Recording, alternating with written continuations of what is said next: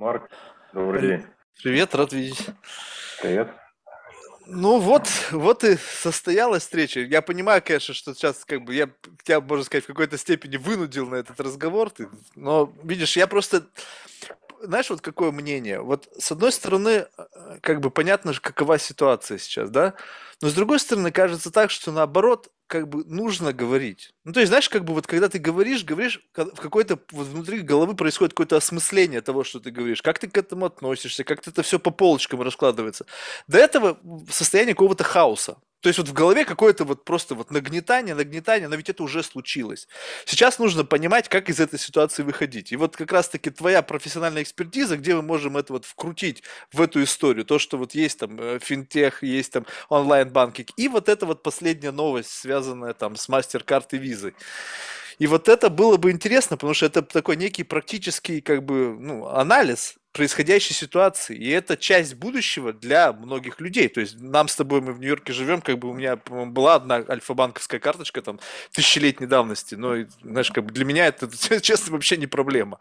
А вот для многих людей, которые там либо живут за границей, у них есть там российские карты, либо сейчас, не знаю, в России с этими, непонятно, что с этим дальше делать, там не купить ничего, половина магазинов уехал, Louis Vuitton, бедные инстаграмщики сейчас без Louis Vuitton -а загибаться начнут. Ну, то есть, понимаешь, уже происходит. И у этого есть какой-то понятный дальнейший какой-то сценарий развития. И вот если ты мог бы со своей профессиональной точки зрения понять, как вообще это изменит будущее финансовых операций, вообще насколько это долго может, на твой взгляд, длиться? Потому что, насколько я почитал, так, по-моему, в 2014 году, когда была ситуация с Крымом, там тоже что-то, по-моему, отключали на какое-то время у некоторых банков. То есть не всех, а там каких-то некоторых.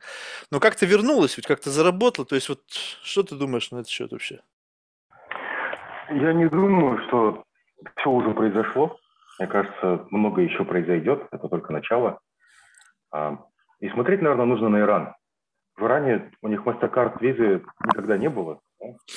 И, и нормально живут, у них там все хорошо, у них своя система, которая называется Shatup, которая выполняет все, все функции визы MasterCard, которая во многом даже совместима с визой, да, а, примерно тем же спеком была сделана.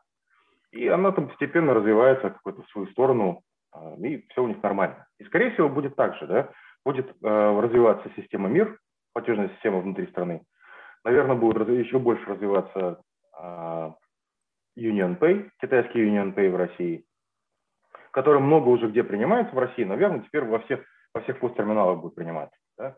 И теперь, наверное, Union Pay будет э, выступать в качестве международной платежной карточки, карточки, с которой россияне, те, которые могут путешествовать за границу, будут путешествовать. Да? Потому что China Union Pay э, в Париже можно рассчитаться, в Лондоне, в Нью-Йорке его принимают. Да, не везде, но во многих местах уже можно. Да? И, а, и каждый день Union Pay становится все шире и шире, и, и наверное, он постепенно просто заменит Visa MasterCard а, в России. Хм. Интересно. Слушай, ну вот, вот я, я просто, понимаешь, я всегда как бы смотрю на это с, с позиции такой, как бы, ну, очевидно, что в этой ситуации не выигрывает никто.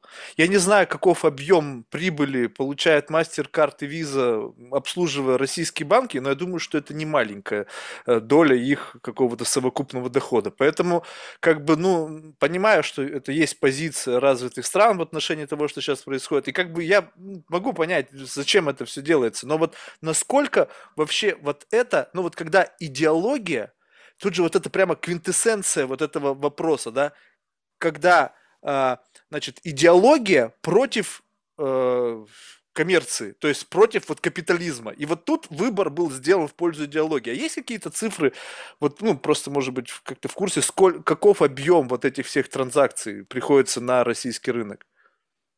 Честно говоря, вот так вот... Э... Ну, много сходу не могу сказать, но да, достаточно большой, достаточно большой рынок был в России. А, и, скорее всего, еще одним а, моментом, который будет, это люди начнут открывать армянские карты. Люди есть... начнут открывать э, э, киргизские карты, да, чтобы в Москве можно было прийти, положить деньги в банкомат, да, точно так же на киргизский мастер-карт и с ним уже поехать куда надо. Mm. То есть вот так. То, ну, как бы голь на выдумку хитра, все равно найдут способ. Но вот, а вот, но вот если говорить про Union Pay, вот смотри, вот, э, ну, э, по сути, э, я не знаю, нас как бы я не вникал в эту историю, но часто я слышал вот какие-то угрозы там от Свифта отключить, уйдет. Ну, то есть, вот они реализовали эту свой путь. Ну, это не до конца дали там еще три дня там быстренько собрать все денежки, подсчитать. Но вот в целом-то, а вот это же, ну, абсолютно такой дискомфорт сейчас для большинства людей. И, скажем так, ну вот как-то придется адаптироваться Union Pay. И если это действительно работает, если он расширяется, он просто займет место визы MasterCard, и потом уже не если вернуться будет. продлятся там лет 5-10, э, да, конечно, Union Pay станет самым главным э, платежным инструментом. То есть, в принципе, с точки зрения стратегии, ты не думаешь, что это как бы, ну, они просчитывают сейчас. То есть, вот такая угроза, если, в принципе, ну, как бы это не отбросит э, Россию и всех ее жителей в каменный век, то, в принципе, если есть выход из этой ситуации, то это такой, ну, как бы стратегический промах. Что вы хотите этим сказать? То есть, кого вы хотите вообще этим наказать? Простых людей? За что? Ну, я не хочу э, вдаваться в политику э, и пытаться, пытаться сказать, какие, каковы были мотивы санкций это, это, не моя, не, это не моя специализация. Да? Но могу сказать, что да, China Union Pay будет э, расти стремительно. И будут армянские карточки продаваться на каждом углу. В смысле, какие, припей или какая? Мастеркард, да, как припей, как дебетный. Положил тут же в банкомате деньги и поехал с ней куда надо. Слушай, ну вообще, вот, как... Будет, вот что будет А как вообще, на твой взгляд, это вот ландшафт финансовый изменит, вот в принципе?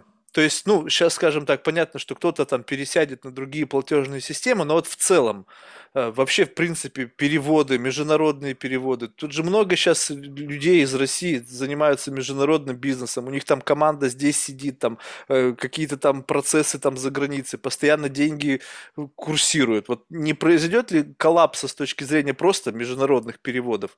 Либо что, все обратно, как, я помню, давно-давно этот был, как его, этот, эм, я же забыл, как называется это. Western Union вернуться. Ну, чтобы Western Union работал, тоже должен работать Swift и так далее. Да? Western Union, скорее всего, тоже не будет. И никакого коллапса не произойдет. Если тебе надо отправить деньги за рубеж, ты найдешь способ, как туда отправить.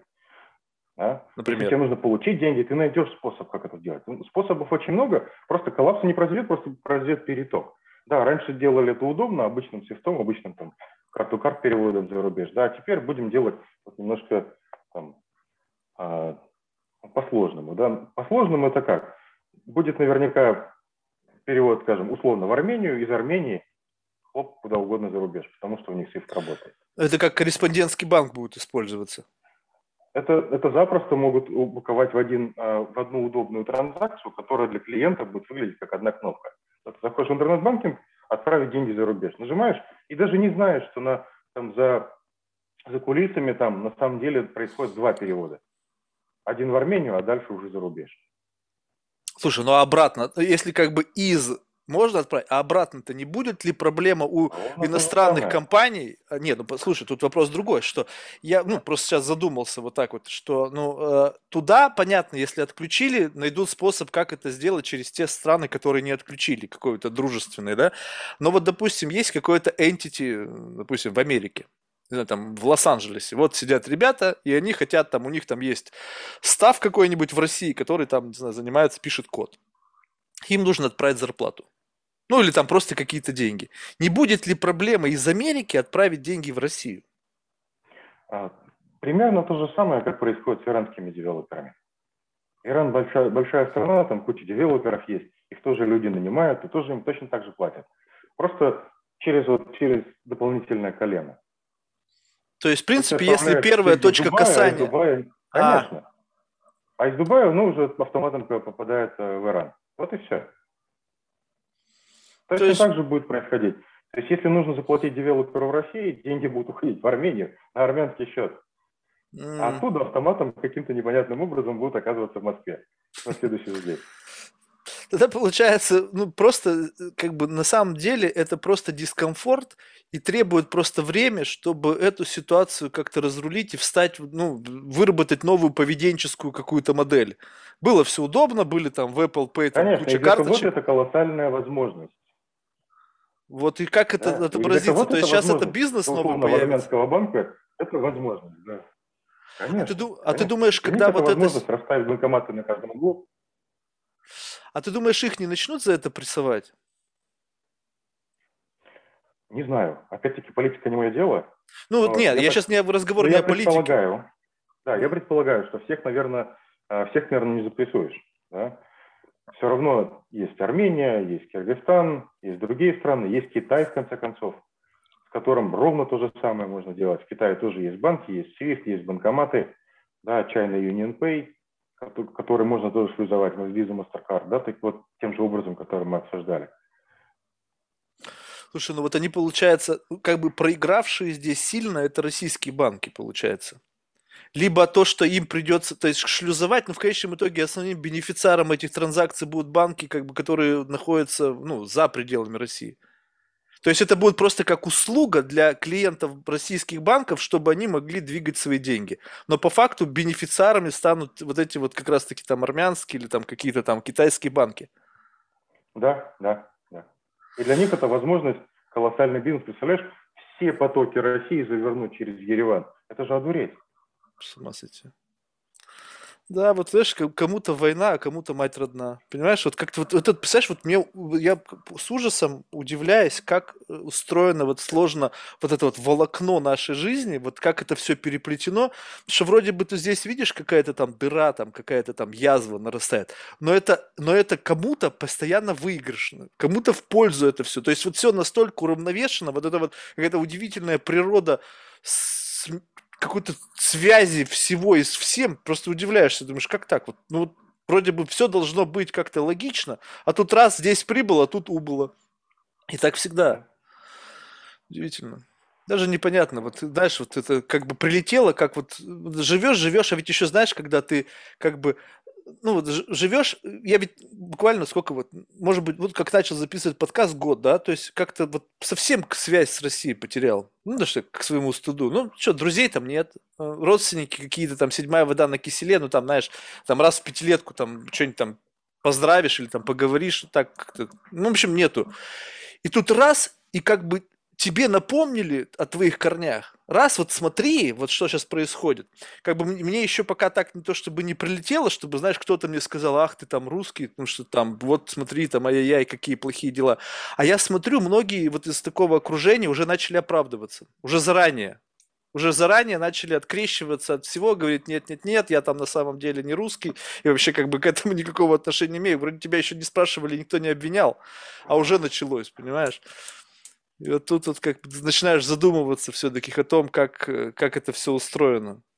Удивительно, в каком мире мы живем. И, знаешь, самое, что как бы всегда вот больше всего, что как бы поражает в этом вопросе, это совершенно непредсказуемость жизненного пути. Казалось бы, вот коронавирус, да, сколько долбил, два года жили в каком-то там, не знаю, оцепенении от того, что непонятно, что происходит. И казалось бы, вот как только-только нащупалась какая-то вроде бы какой-то горизонт выхода, на тебе, еще одна история. И сейчас это тоже неизвестно опять насколько. Кошмар. Слушай, а на фоне всего это этого... Возможности, да. Вот да, возможности. А на фоне этого вот вся вот эта вот криптовалютная история, она, думаешь, тоже как-то выиграет вот от этой ситуации? Либо в силу неопределенности и волатильности люди как бы побоятся в эту историю. Ну, те, кто, скажем так, думали, но не успели впрыгнуть, а сейчас как бы как вот как вариант децентрализации, независимости ни от чего, придут туда в надежде как-то там, не знаю, обез... обезопасить свои активы. Я не знаю, как, э, как будут развиваться криптовалюты как средство накопления денег, да, mm-hmm. или как сохранения ценности, но как инструмент перевода денег, вот уж точно здесь они прям а, расцветут. Да? Потому что есть очень много, ну, не очень много, есть несколько криптовалют, которые, собственно, были сделаны для того, чтобы именно просто быть средством перевода, чтобы не было волатильности цены, да, и так далее, чтобы, чтобы люди не, не хранили в них деньги. Вот. вот они будут самым удобным инструментом. Без никаких посредников ты спокойно раз и мгновенно переводишь, куда тебе надо. Но только единственное, нужно, чтобы на той стороне были готовы принять из криптовалюты деньги. Да. И э, если, э, если кому-то удастся выстроить вот эту инфраструктуру, чтобы в каждой стране мира, куда, куда россияне хотят переводить деньги, была бы возможность переводить из вот этого условного, ну, там, криптокоина в, в местные фиатные деньги, это будет замечательный способ перевода. без никаких посредников, быстро, просто а, и с нулевым доверием. То есть Конечно, там... это будет большая возможность. Там есть элемент защиты того, что ты перевел, и пока деньги шли, изменилась котировка, и ты на выходе получил другую сумму. То есть там они защищают от вот этой волатильности за счет чего? За счет какого-то фиксированного курса? За счет того, что они вводят, фактически они вводят отрицательную стоимость владения, э, владения денег. То есть если ты там хранишь деньги больше нескольких часов, то деньги твои обесцениваются. А. Поэтому задача твоя завел, вывел, завел, вывел. Это просто как инструмент обмена. А чтобы а люди не хранили в нем деньги. И тогда у тебя нет понятия котировки, да, у тебя появляется котировка только между двумя фиатными валютами, а сам, сам криптокоин вот этот служит только методом обмена между двумя. Все. А как обеспечивается Никак, ликвидность? Не, не средством хранения. Как ликвидность обеспечить? Фактически... деньги перевел, мне же их нужно обменять в фиатную валюту, а если у меня нет возможности обменять? То есть до транзакции люди договорились, а мои там 100 рублей равны скольки-то иенам. Угу. И после того, как уже договорились, транзакция происходит через, э, через криптокоин. А, то есть изначально уже заложены инструменты конвертации, ты понимаешь, ровно, знаешь ровно столько, сколько ты получишь. Да, да, да. Я думаю, что вот подобные, подобные инструменты будут большой возможностью, особенно если кому-то удастся выстроить вот эту всю инфраструктуру во всех основных рынках, куда ну, россиянам нужно переводить деньги.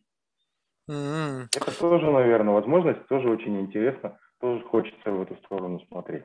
Ну и, конечно же, а, прицепом все, все основные криптовалюты тоже, тоже а, будут подниматься. Да? Этот, а, этот прилив поднимет все лодки. Опять, видишь, опять мы говорим с тобой о приливе, да, на, на фоне разрушения, да. Слушай, а, а вот эти все необанки, вот всякие вот эти вот, которые там какие-то клаудные, там, революты, вся эта вот история, они тоже свой кусочек от этого сейчас оторвут? Ну, потому что вот есть, я не знаю, насколько я сейчас могу ошибаться, по-моему, есть какие-то банки, где можно прямо без подтверждения резиденции, просто по там, загранпаспорту открыть счет и получить э, европейский этот э, бан, ну, номер банковского счета. А, да, ну, например, можно в Bank of America открыть счет. Не, ну Bank of America... Ты не... резидентом.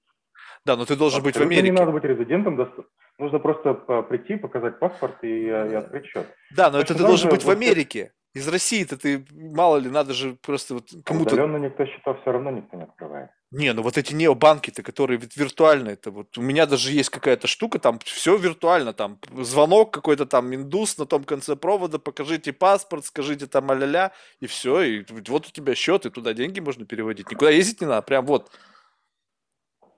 Ну, а, есть несколько таких а, стартапов, ну, по крайней мере, мне известны, которые открывают не совсем счета, Поэтому, поэтому они могут работать удаленно. Те, кто работает удаленно, они, им нужно подтверждение резиденции, да? Да, да, ты через видео открываешь свой, свой новый счет, но ну, докажи, нам, э, докажи нам, что ты резидент э, Евросоюза. А вот только так оно работает. А те, которые открывают не совсем счета, работают таким образом. Фактически они открывают тебе корпоративную карту какой-то непонятной компании. Mm. Это не твой счет, это счет той компании. А. Поэтому, э, не У тебя глядя субсчет какой-то. Не глядя в твой паспорт, да, они тебе могут открыть счет. Да, они смотрят паспорт просто чтобы ну, для ML, да, но, но в реальности это не твой счет, не твои деньги. Ты туда можешь отправить денег, они на них они положат на эту корпоративную карту. Ты можешь не тратить. То есть фактически, да, она работает как твой счет. Но легально это счет не твой, а счет э, принадлежащий кому-то другому. Слушай, а вот то, то, то, что вот, как, я не знаю, это опять какие-то все на уровне слухов, я не знаю, слышал ты или нет, что э, якобы есть вероятность того, что э, будут, ну, я не знаю, как это правильно сформулировать, то есть либо блокировать, либо будут какие-то проблемы у граждан России, открывших свои счета в иностранных банках. Такие проблемы возможны с двух сторон. Да? Проблемы внутри России – заставят декларировать счета за рубежом. Заставят... Нет, именно тех, кто вот там уже открытые счета. Да, то есть россиянам, которые э, которые открыли счета за рубежом, Центробанк России может там, э, закрутить гайки и заставить декларировать, продать, э, вернуть или обложить там какими-то этими. Ну, да, за, за, вот это предсказывать я не берусь, много что может случиться. А, а счета, счета россиян за рубежом, которые уже открыты, насколько мне известно, таких сейчас проблем нет. А, никто никому счета не закрывает. Другое дело, что будет, наверное, сложно открывать новые счета. Mm. Вот это я вижу уже сейчас. Очень многим банкам просто тяжело или очень сложно проверять э, каждого россиянина, является он, э, находится ли он в санкционном списке или нет. Им проще одну маленькую, одну маленькую строчку кода вставить, а просто если россиянин, просто, просто отказать. Да? Это дешевле и проще, чем разбираться. То есть фактически получается, что если банк очень крупный, если поток у него клиентов очень большой, вручную разбираться, э, делать проверку просто сложно и дорого. Да? Им проще вот таким образом отказывать. Вот это я вижу уже сейчас. Да. Знаешь, Еще один тоже... аспект очень, это, очень интересный, о котором я вот, ну, с, удивлением, э, с удивлением задумался, потому что я увидел, по крайней мере, у себя в банке, я увидел всплеск а, фрода от россиян. То есть от российских IP а, приходят а, заявки на открытие счета там, от Джона Смита, которому там 75 лет, а фотография, ну, молодой русский парень. Ага. И IP-адрес у него московский. Да? И вот. что он просит, что делать? И пытается открыть счет. А, Да, ну, естественно, автомат их отказывает, автомат их рубит, но вот этот всплеск таких фрод, э, э, фродовых э, попыток открыть счет, он прям очень прям заметный. В несколько раз он вырос именно, именно вот со стороны России. Наверное, это тоже много изменит, потому что там, еще, еще жестче будут закручивать гайки, еще жестче и более пристально будут смотреть во всех россиян, которые пытаются открыть счета. Я помню, у меня забавная история была. Я не помню, какой это был год. В общем, еще до того, как я получил грин-карт, у меня, значит, э, кончился паспорт. Ну, то есть, экспайр. И, значит, это там в посольстве сколько-то дней нужно, в общем, там ждать, пока он придет новый и так далее. А мне нужно было срочный счет. А я жил тогда недалеко от этого Chase One э, в даунтауне. Я думаю, блин, ну что делать-то? Ну, надо мне счет срочно, причем и как бы чейзовский надо было. Я, короче, взял русский паспорт. Просто русский, русский. И пришел в банк туда. И, и не поверишь, там вице-президент сидела женщина русская. И она мне открыла счет на русский паспорт. На русский, не загран, просто русский. Она прочитала, там с кем-то там посоветовалась, сказали, ну окей, типа, когда принесешь, когда появится там, типа, загран, заберете, замените. По-моему, я так и не зашел. У меня до сих пор этот счет работает, все в порядке. Ты понимаешь, вот как бы вот, вот это такой перекос, да, вот скажи, в, во времена более-менее такие стабильные, спокойные, там даже вот на такое пошли, потому что, ну, как бы вроде бы как, ну, я смог подтвердить свою личность, сотрудник банка, который читает на русском, подтвердил, что это ID, действительно ID. То есть, по-моему, нет, по-моему, я потом все-таки что-то занес. По-моему, я занес потом уже свою ID туда.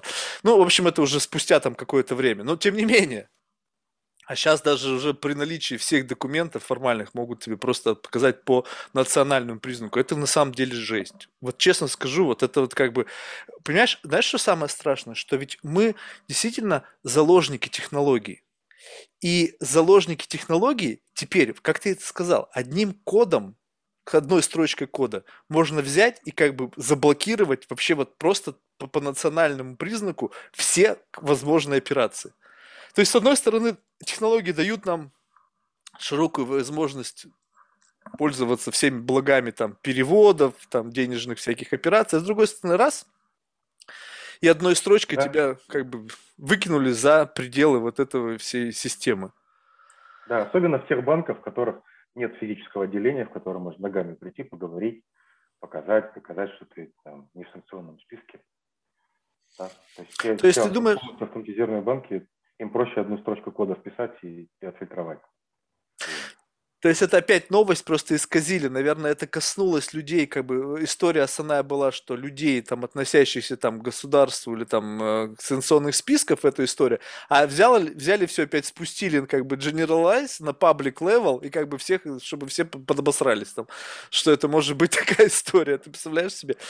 Те вот люди, которые действительно вот понаоткрывали счета на российские паспорта, а ведь многие так, вот иммигранты приезжают, у них же там нету сходу документов, да, ну там есть виза, да, но они приезжают, открывают открывают счет там на свою там, не знаю, рабочую визу, там, ООН или какую угодно. И пока у них не будет грин-карты, чтобы они могли как бы открыть ну, американское ID, они вот все подвисли с этой историей. Представляешь, как они все тоже подохренели? Просто, с другой да. стороны, я, я так задумался, что это крайне маловероятно в том плане, что ведь многие по всему миру являются владельцами недвижимости, каких-то активов. Если запри, ну, закрыть локальные счета, которые позволяют оплачивать, там люди ипотеку платят, там и платят налоги, платят коммунальные платежи, то как это, этот коллапс произойдет? Потому что не сможешь оплачивать за недвижимость, которая тебе принадлежит в стране как бы резидента. Кошмар. Слушай, ну вот ну, у тебя вообще... не будет, коллапса не будет. Будет просто переток из одного ручейка в другой. Да. Будут платить через армян. Могу платить через China Union Pay. Ничего не остановится. Просто будет чуть-чуть неудобно, чуть-чуть медленнее, да, но прям коллапса я не вижу. Коллапса не будет. Ну, хорошо, я, знаешь, просто всегда вот как-то как, знаешь, привыкаешь же к какому-то размеренному вот плану жизни. Как-то все вот идет своим чередом. Ну да, есть проблемы, но у тебя как бы вот эти все вот уже шероховатости, какие-то сложности, они как бы вот этот беспорядок, он как-то, пусть он и есть какой-то беспорядок, но все на своем месте. Знаешь, как это такой упорядоченный беспорядок. А сейчас опять все, Мамай прошелся, все разнес по всему, и нужно все снова расставлять на свои места. И причем у некоторых вещей будут новые места. Ты должен привыкнуть, что вот эта штука у тебя стояла всегда здесь, а теперь она будет стоять вот здесь пока ты привыкнешь, тоже какое-то время. Все это вот так непросто на самом деле. Вроде бы, знаешь, что самое страшное в этом вопросе? Ну, лично как бы для меня. Ты совершенно справедливо подметил, что как бы это еще не конец. То есть это как бы только, возможно, как бы начало, но такое начало серьезно, то есть это как бы я не, я не уверен, что это будет вот так вот как бы двигаться. То есть, скорее всего, вот так вот уже есть, и, сейчас, и дальше будет вниз, но уже более полого. То есть, не, без, ну что еще можно сделать? Ну, то есть, уже все, уже бутики все закрыли, уже все, все, все в бешенстве, все модники. От, отключили от, а, от свифта, да, еще не отключили. То есть, вот это еще могут сделать. Конечно, дорога еще длинная. Сначала а что еще, на твой взгляд, вот такое вот... Северную Корею. Да, то есть много что можно сделать еще. Ну, например, вот от свифта, что еще? От свифта могут полностью отключить, потом вторичные санкции закрутить. Включать например? санкции тем армянским банкам, которые... А, да, а, то, что сейчас никто не мешает Армении быть таким посредником да, для, для всех переводов. Но если, если вторичные санкции докрутят, то, то они перестанут. Перестанут это делать да, и так далее. Ну, много что очень можно сделать. Я говорю, нужно смотреть на, на опыт Ирана, нужно смотреть на опыт Северной Кореи.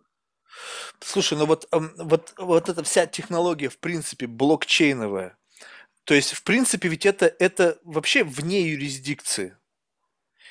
И то есть, в принципе, если вот это как бы, ну вот все так будет, то это может дать boost этой технологии в принципе.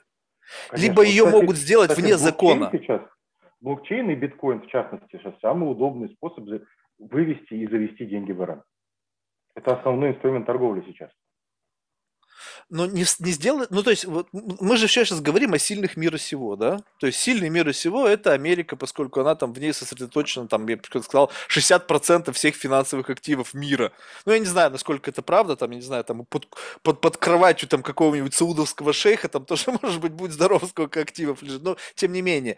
То есть вот как только скажем так, все было относительно под контролем, причем под контролем Америки, да, виза, свифты, вся эта история, она такая проамериканская. А, соответственно, все денежные коридоры, они были как бы условно мониторились большим братом.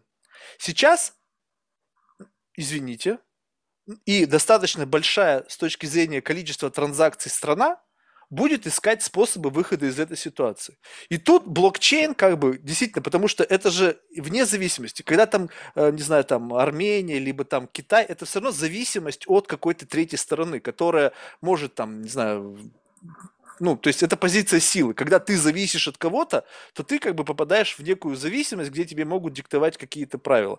И вот тут есть как бы замечательная технология блокчейн, да, который там уже говорят там не один год. И вроде как бы вот оно, вот оно, вот ваш ответ на решение проблемы. Вот там есть какие-то криптовалютные там токены, там переводи.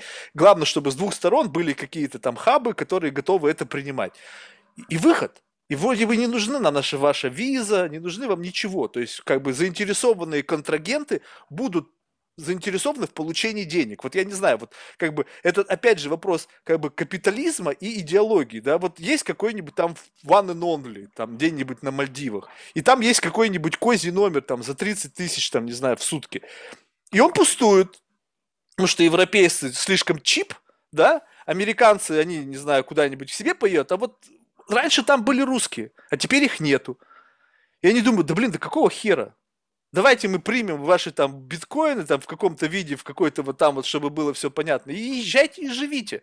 И я думаю, что вот тут вот, я просто, понимаешь, вот мне интересно, сколько, вот так вот задуматься, сколько запас прочности прежде чем капитализм снова победит. Вот, вот знаешь, вот это же первый такой, на мой взгляд, вот серьезная проверка борьбы капитализма и идеологии, потому что пошли все. Понятно, что там немножко как эти, как попугаи, но один за другим, но, значит, э, ритейлеры, гигантское количество. Я просто, я, я не знаю, мне кажется, выручка от этих компаний, ну, пусть она, конечно, по сравнению там с масштабами Китая и Америки, может быть, не, ну, понятно, что маленькая, но это не то же самое, что ты просто как бы взял и не заметил, там, отключив, там, не знаю, какую-нибудь, не знаю, там, крохотную европейскую страну, там, где там 100 тысяч жителей. Там все-таки 100, там, сколько там, 140 с лишним миллионов человек. Понятно, что там покупатели Луи Виттона там единицы, но тем не менее. И на тебе. Один, другой, третий, там их уже десяток, наверное, компаний, которые ушли. Не будут продавать там айфоны бедные, тоже как-то, это же тоже целая эпопея. Сейчас Samsung опять от этого да выиграет. Нет, никаких сложностей не будет. Будут, будут люди э, ездить за шопингом в Астану. И там и Луи Vuitton, и, и айфоны, и все прекрасно продается и быстро, на, на, этот, и, и быстро выстроят эту, эту цепочку. Потому что до того, как Луи Вейтон официально пришел в Москву, он прекрасно продавался в Москве. Просто люди привозили, привозили эти сумки э, в чемоданах, да, и продавали абсолютно спокойно, и были вполне прилично выглядящие. Блин, ну это какое-то опять челночничество, Будет понимаешь? Самое, конечно. И тот, и тот э, бутик, который, который был официально Луи Вейтоном, закроется, через неделю откроется заново. Ровно в той же в том же виде, то просто будет неофициально, потому что возить будут из, из Еревана, из Астаны. Mm. То есть Я вот не думаю, так. что... То есть если есть спрос, никуда не денется предложение. Ну вот просто... Те, кто хотели, хотели носить Louis Vuitton, будут его носить. Те, кто хотели пользоваться айфоном, ну, с айфоном, кстати, сложнее, потому что iPhone можно удаленно, а, удаленно прекратить сервис, да, то есть э, там есть GPS не устроен. Там не, ну это будет свинство. Можно... Это будет свинство, конечно. Но Ты представляешь, все владельцам айфона да. просто взять его и отрубить. Еще какой-нибудь такой месседж, типа, вот вам, получи фашист гранату, мы вас отключаем. Goodbye! И улыбающийся. Мы же про теоретические вещи говорим, да? Да. Да, да, да. То есть, то есть могут, но в реальности, да, точно так же будут продаваться серые айфоны абсолютно спокойно, завезенные через, через другие страны я просто, я, знаешь, вот сейчас слушаю, вот масштаб трагедии, он как бы не, не, не, до сих пор его сложно как бы как-то как-то охватить, а, понять, насколько все-таки это будет. То есть, очевидно, тот факт, что как бы на пустом месте, как бы свято место пусто не бывает, но в то же время как бы вот это перераспределение логических цепочек, там всего-всего, блин, я просто... это колоссальная возможность для кого-то. То есть, в принципе, сейчас, ребята, предприниматели, держите руку на пульсе, смотрите, что вот прям провалилось, и затыкайте дыру тем же. Да, а список тех, кто ушел из России, вот он есть. Да? Это значит, что Луи Vuitton прекрасно, нужно побежать купить их мебель. Да? Занять то же самое место, перезаключить. Да. да, и тут же открыться, да.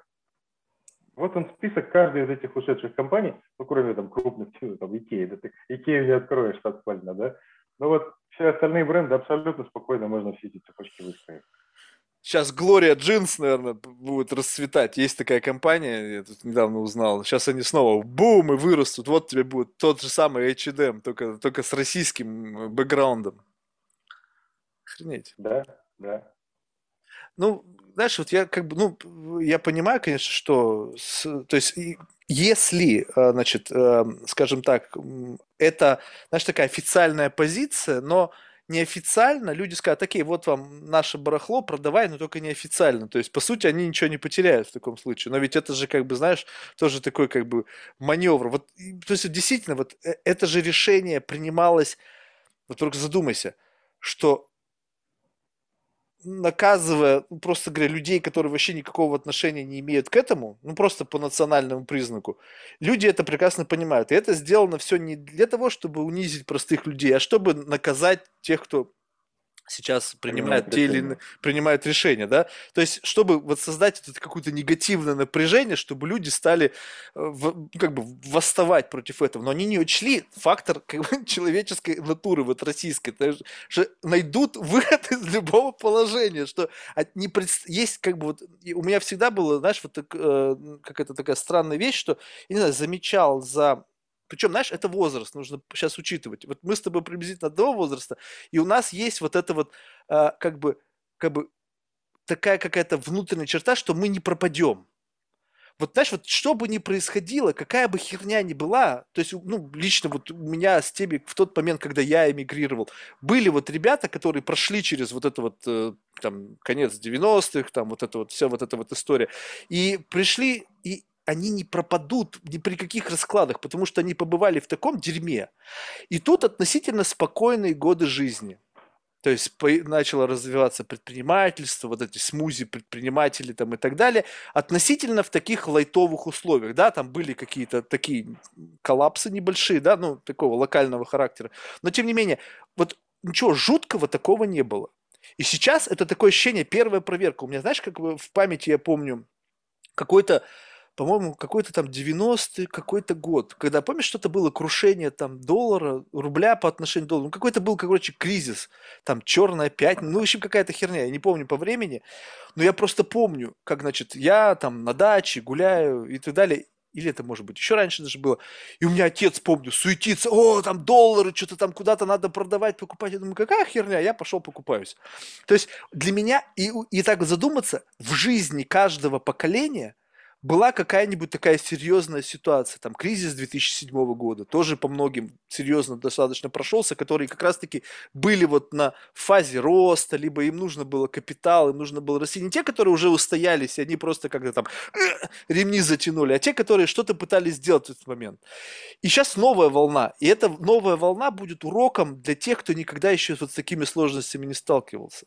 Вот ты думаешь, как вот это изменит, вот закалит вот образ э, вот текущего предпринимателя. Тебе не кажется, что вот, ну, ребята, несмотря на то, что они все гениальные и очень толковые, но вот как бы порох это не нюхали. А это вот сейчас как раз-таки вот, э, я сейчас не, про, не, не отсылаю к ссылку к войне, а именно, что сложности с транзакциями, это новая опять история. Релокация может стать проблемой. Э, как бы восстановление отношений между инвесторами и твой российский бэкграунд могут тоже начать формально рубить по этому признаку. Капитала недостаточно. Ну, то есть, вот понимаешь, да, что, какой волной может накрыть предпринимательство?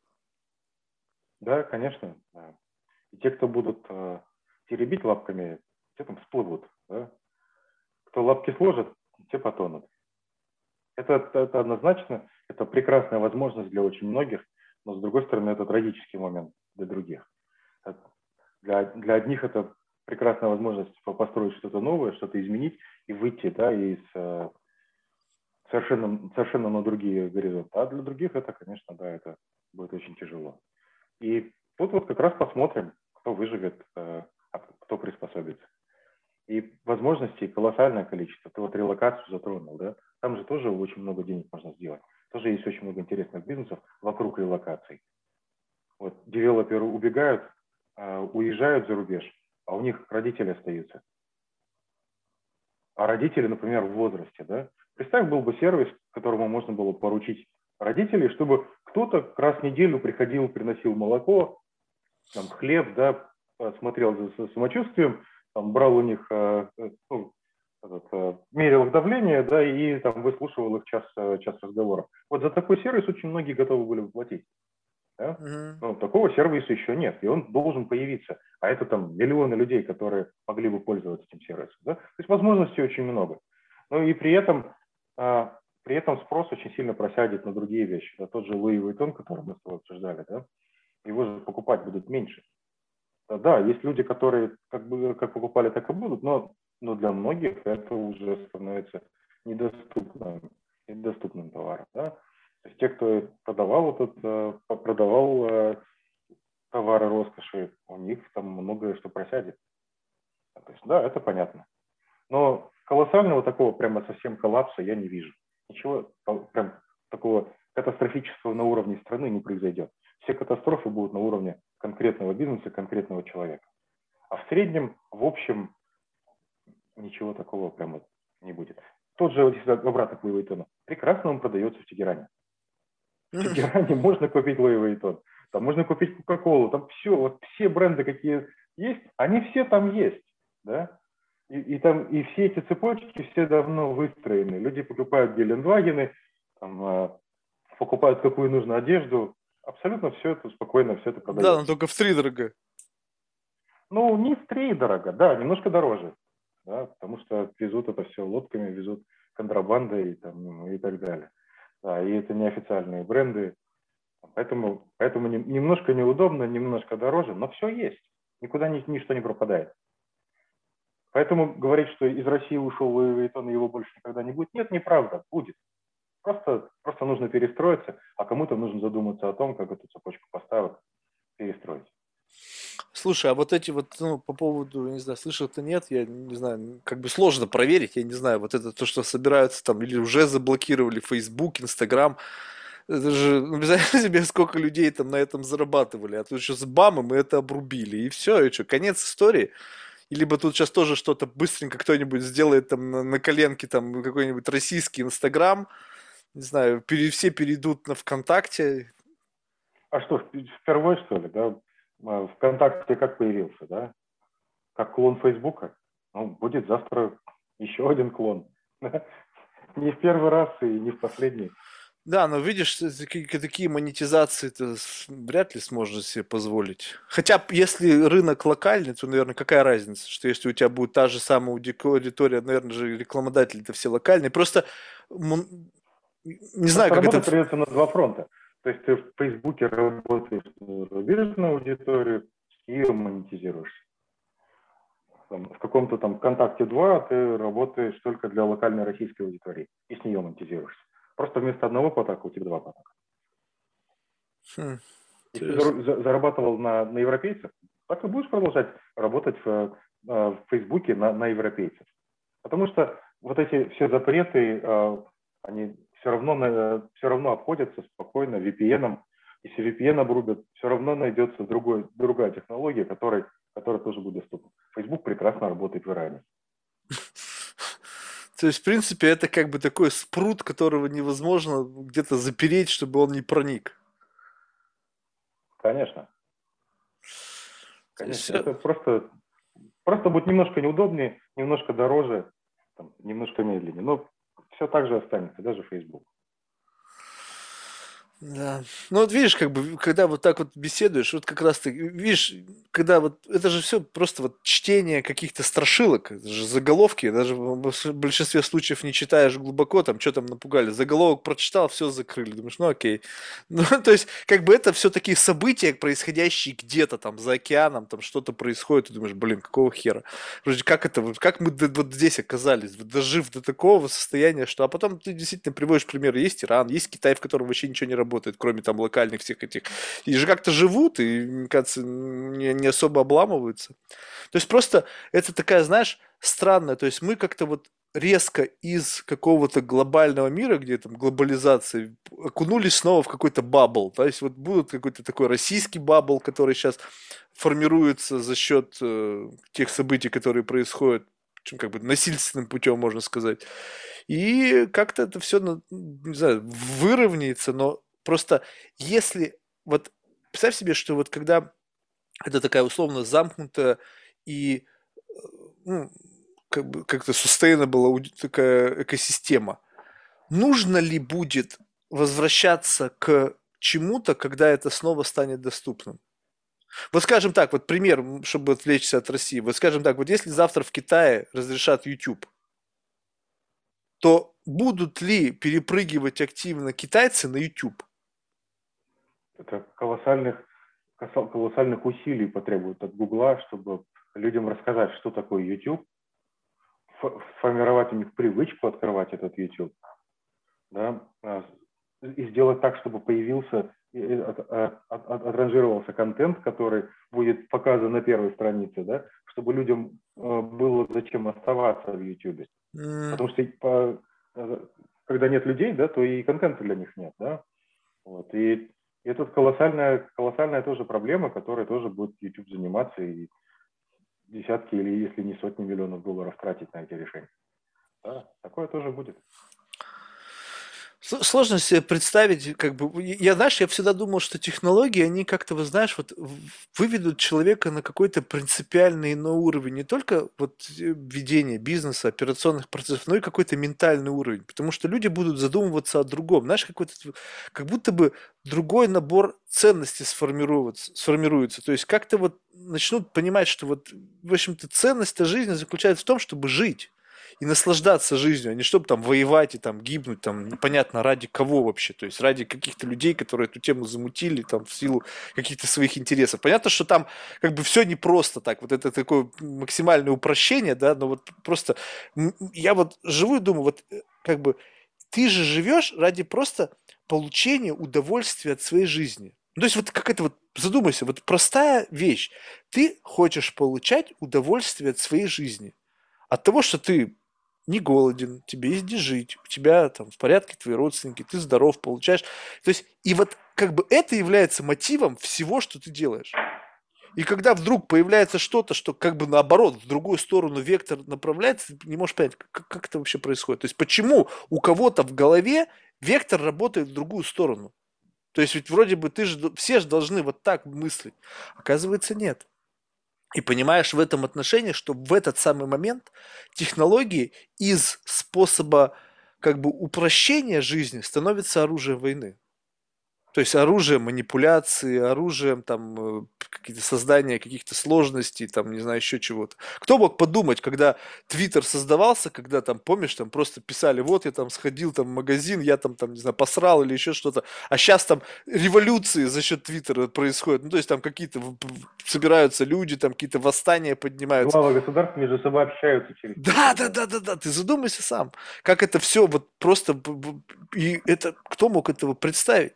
И вот сейчас просто, знаешь, вот мы с тобой находимся вот в какой-то, ну, то есть это печальная история, то, что сейчас происходит, но в том плане, что мы живем сейчас в моменте, когда пишется история. То есть история пишется каждый день там, но она какая-то незначительная, там, там ураган прошел, здесь там какие-то выборы прошли. Ну, то есть жизнь, она всегда э, как бы несправедлива в отношении тех или иных людей. Всегда есть, гибнут каждый день люди там по тем или иным причинам. Но сейчас есть какая-то война которая взялась, вот просто как снег с на голову свалилась, и вот все в ужасе от этого. Но вместе с тем меняется ландшафт. Вот прям вот под воздействием вот этой силы, которая как бы не зависит от нас, меняется вот прямо как-то устройство всего. Ты сказал, что святое место пусто не бывает, но это все равно по-другому как-то все будет. Все будет как-то видоизменяться. И мне просто любопытно, вот, вот куда вот этот вектор нас заведет. Все же, как бы, знаешь, вот шло-шло-шло, отклонилось, и теперь мы движемся как бы вперед, но чуть-чуть в другом направлении. Вот есть какое-то вот внутреннее ощущение, куда это все приведет? То есть вот какое-то такое внутреннее, внутреннее осознание этой ситуации, как ты видишь, как вот это в будущем? Ну, лично вот просто на основании того, как вот ты будешь... Вот, вот, вот простой вопрос. Вот есть сложившаяся ситуация, есть уже сложившаяся бизнес-модель, есть там ты как сложившийся человек. Вот происходит то, что сейчас происходит вот это каким-то образом на твою навигацию по с точки зрения развития бизнеса, стратегии, накладывает изменения? Конечно, конечно. Потому что э, каждый день звонят люди, звонят люди, которые спрашивают, как релокироваться из России. Прекрасные программисты, замечательные девелоперы, которые думают, не убежать ли мне сейчас, э, прямо сейчас в Алмату, там у вас LinkedIn работает, и, и виза MasterCard работает, и самолеты летают, а оттуда уже оглядевшись э, двинуться дальше. Вот ты не поверишь, это вот каждый день один, два, три звонка такие происходят за последние несколько дней. Да? Это только, только мои друзья да знакомые. Сколько таких девелоперов сейчас бежит? Огромное количество. Да? И это, а это все создает рынок. Да? Все, все девелоперы, которые перебежали, скажем, в Португалию, они сильно, сильно изменят баланс, баланс э, цен на разработку в Португалии. Да? Те люди, которые убежали а, а, в Финляндию и в Балтийские страны, сильно там много, сильно там поменяют. Это очень сильно касается. Вот я отвечаю на твой вопрос, как это коснется меня. Я вот целую команду сейчас собираю вот этих людей. То есть девелоперов, которых я раньше не мог никак уговорить э, и никак их э, не мог сманить, девелоперы, которых, которым я не мог позволить, например, платить, да, и которых я даже и не думал о возможности, чтобы их привлечь, вот они теперь доступны.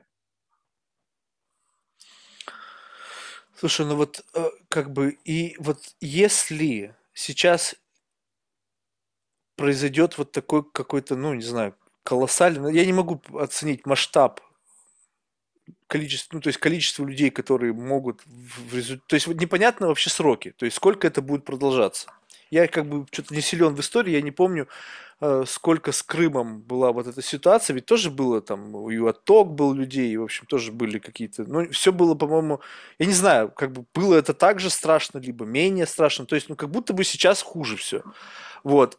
И совершенно отсутствует в голове какой-то таймлайн. Ну, то есть, как-то для меня это, я помню по заголовкам Вашингтон Пост, там что-то ужасы, ужасы, но вот только на уровне заголовков и осталось.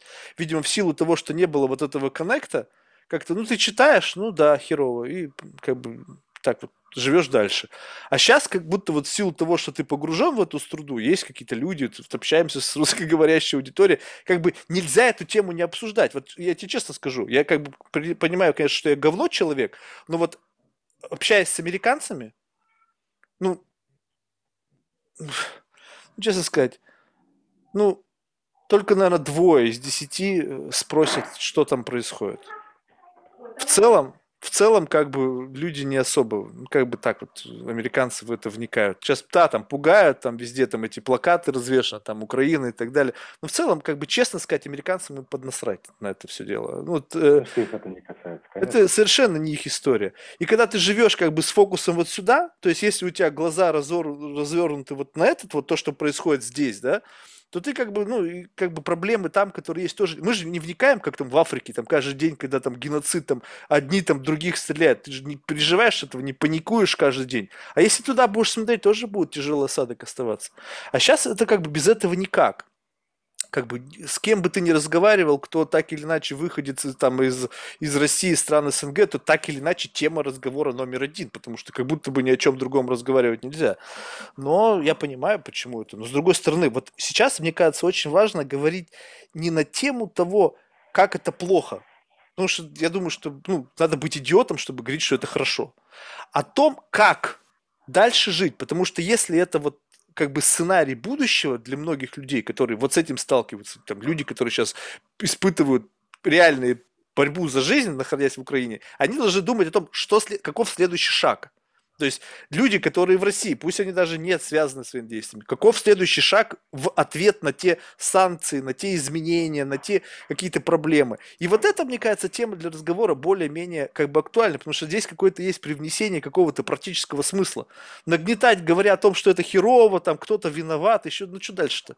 От этого что, люди перестанут умирать? От этого что, Луи Виттон вернется в Россию, чтобы он не ладен был? Ну, то есть, знаешь, вот, а, а как бы, вот тут вот такое ощущение, что в голове пока как бы вот хаос. Почему? Потому что ты не можешь знать, ты вот сейчас сказал, что на самом деле количество санкций и количество их уровней, оно там нет, имеет какой-то неопределенный конец, да, то есть ты вроде бы эти изменения, потом эти изменения, потом эти изменения, и чтобы прогнозировать э, дальнейший путь, нужно понимание какой-то вот, ну, того, что может быть самое плохое. Ну, потому что как подстелить соломку-то, если ты не знаешь, что ожидать? То есть, и получается, что как бы знать это невозможно.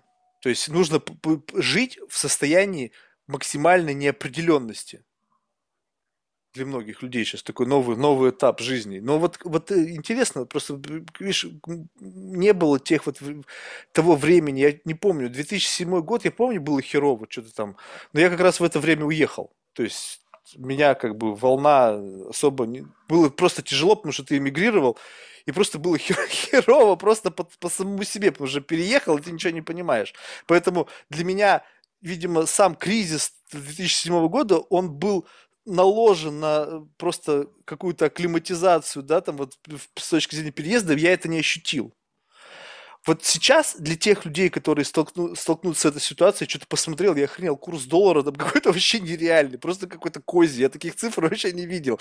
Я когда последний раз доллары, рубли на доллары менял, что-то там, по-моему, стоило, что-то там вообще, помню, 20, что ли, рублей или что-то типа этого. Ну, то есть, представляешь, а сейчас там 100 с лишним, я смотрю на это, я своим глазам не могу поверить.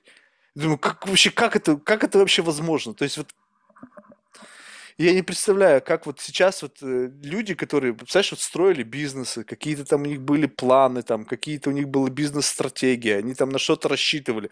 Половине, наверное, сейчас эти там э, иностранные инвесторы сказали, ребята, извините, мы вас деньги вкладывать не будем, или еще что-нибудь. Вот тут вот просто даже не представляю. То есть вот как вот на твой взгляд, в этой ситуации, то есть я понимаю, что это, конечно, вопрос такой более, просто, знаешь, какой-то такой галимая спекуляция, но вот реакция э, всего мира на как бы создание некого врага в виде просто человека из России. Причем на самом деле любопытно, вот как бы вот я еврей, ты вообще из Казахстана, да? Но ведь для большинства людей мы как бы русские.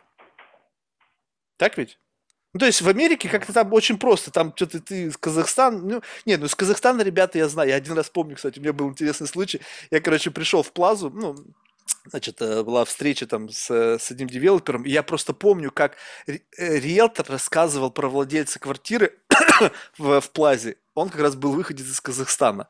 И, значит, мы там ходили, он показывал, и он прямо с таким придыханием, он чуть, чуть ли не как, как, как знаешь, о каком-то там принце разговаривал. Я, конечно, подозреваю, что это кто-то там из семьи Назарбаева был, какой-то там один из его родственников. Ну, в общем, идея в этом. То есть все-таки как бы выходцы из Казахстана, какой-то такой иной флейвор, это как ребята из Техаса. То есть вот здесь. Но в целом, в целом, без разницы, если ты говоришь, открываешь рот по-русски, ты русский. Все. Да, да. И поэтому, как бы, вот, знаешь, это вот, я не знаю, есть у тебя, то есть, когда ты в IT-мире общаешься, там, как бы, наверное, такого нету, потому что все, в общем-то, либерально настроены, в общем, все такие вот вещи. Но вот если ты, не дай бог, с какими-то там высоколобой аудиторией общаешься, там на тебя прямо могут так зыркнуть, что кто? Я один раз помню, пришел, это еще до того, как, значит, разобрался с жильем, пришел снимать квартиру, в этот, в кооператив. Угораздило. То есть не в, не в кондо, а в кооп. А там же борт. Я, значит, они стали рассматривать документы, я туда пришел, я смотрю, мать моя. Там, во-первых, в этом доме средний, в, в борде сидели все, кому там, не знаю, за 60, ну там, может, даже за 70. И все, вот, знаешь, вот такие вот, как бы, ну, прям вот, вот высоколобые такие воспы, знаешь, вот эти вот. И они на меня так посмотрели, я думаю, не, здесь мне не жить никогда. То есть там даже вообще не рассмотрели. А сейчас повод, как бы, вектор атаки, он снова вот как бы, вот, мне, знаешь, любопытно с кем поговорить. С тем, кто эмигрировал в период холодной войны. Ведь были такие? Ведь как-то они жили, ведь ты, представляешь, в, в, как бы, ну, ты, по сути, враг, во всех школах ты был враг. И сейчас в средства массовой информации везде прокачивают, что вот Россия, Россия, враг, враг, там чуть ли не фашистами объявляют. Сейчас можно э, оказаться как раз-таки плюс-минус в той же самой ситуации, как тогда ребята были в период холодной войны, которые эмигрировали. Не боишься? А, честно говоря, нет. Я, я ну не боюсь. Да, я думаю, что меня это не коснется. А если даже коснется, ну, а, наверное, не, не, так, не так уж это будет и страшно. Да? Э, я не думаю, что это будет это реалистичная проблема. Вот, вот не, мне, мне нравится твой подход. Вот мне лично вообще похер. Вот меня хрен обвинишь в чем-то, к чему я вообще никакого отношения не имею. У меня даже вот этого коллективного чувства вины, вот знаешь, как будто бы ген этого отсутствует.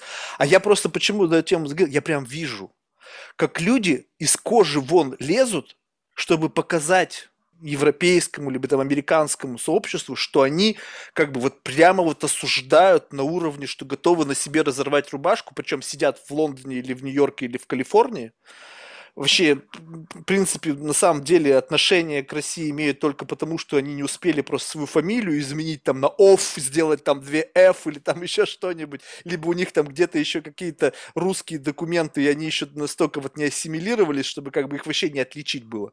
И вот это немножечко лицемерие подбешивает, понимаешь, в том плане, что, как это сказать, я понимаю, что чувство коллективной вины, я просто не представляю, как немцы-то с этим справились.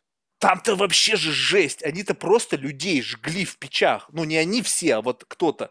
И после этого они как-то с этим живут. Вот что, у них вот прям после эти военные годы был такой вот коллективный гилд. Они себя реально все считали вот прям вот такими убийцами, причастными там. А кто вообще не воевал? А кто просто там, не знаю, там посуду мыл, блин, или там книжки перекладывал, или там что-нибудь там ложки ковырял, вот на заводе делал. Они же тоже все себя виноватыми считали. Сейчас просто другое время, и вот эта гигантская машина пиара, которая вот начинает ну, то есть американцы, они лидеры в пиаре, они могут все что угодно, любую ситуацию перевернуть так, как им это надо будет. И вот есть люди, которые, я прям чувствую, что они начинают подламываться, заигрывать с вот этой вот американской там или там западной историей, когда доказывать, что ты не верблюд. Как только ты в эту историю впрыгнул, тебя будут иметь и иметь и иметь. Я не понимаю, как они этого не понимают. У тебя нету вот окружения ребят, которые вдруг стали резко пытаться доказать, что это вот не их, хотя это по факту не их? Ну, коллективная вина, конечно, конечно, есть люди, которые ее чувствуют абсолютно искренне против, э, против этой войны, абсолютно искренне. Им стыдно быть русскими, им стыдно за эту войну. Ну, то есть это же спектр. Да?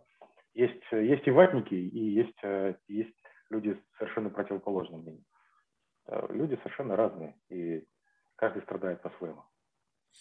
Ну, как-то ты очень обтекаемо это сказал, понимаешь? Вот, то есть, вот как бы, знаешь, я ведь тоже ведь не за войну. То есть это нужно очевидно понимать, что как бы когда гибнут... Самое это, знаешь, что обидно? Что гибнут люди, которые вообще к этому, ну нахрен, ну никакого отношения не имеют. Когда гибнут солдаты, поскольку они выбрали быть солдатом, я не знаю, выбрали, либо их там заставили, ну, в общем, я не знаю, это, конечно, тоже плохо. Но ну, когда... если мое мнение хочешь послушать, да. я тебе скажу так, что на самом деле даже те люди, которые вроде как не, не, не, ни при чем, они при чем? Они Но ну, боялись как? бумажным стаканчиком кинуть. Они боялись выйти, они боялись протестовать. Они боялись, вот, вот, ой, не дай бог меня на 15 суток посадят, не дай бог меня уволят. Да? Мое дело маленькое, там, крайне, я вот тут буду сумки Луи Vuitton продавать.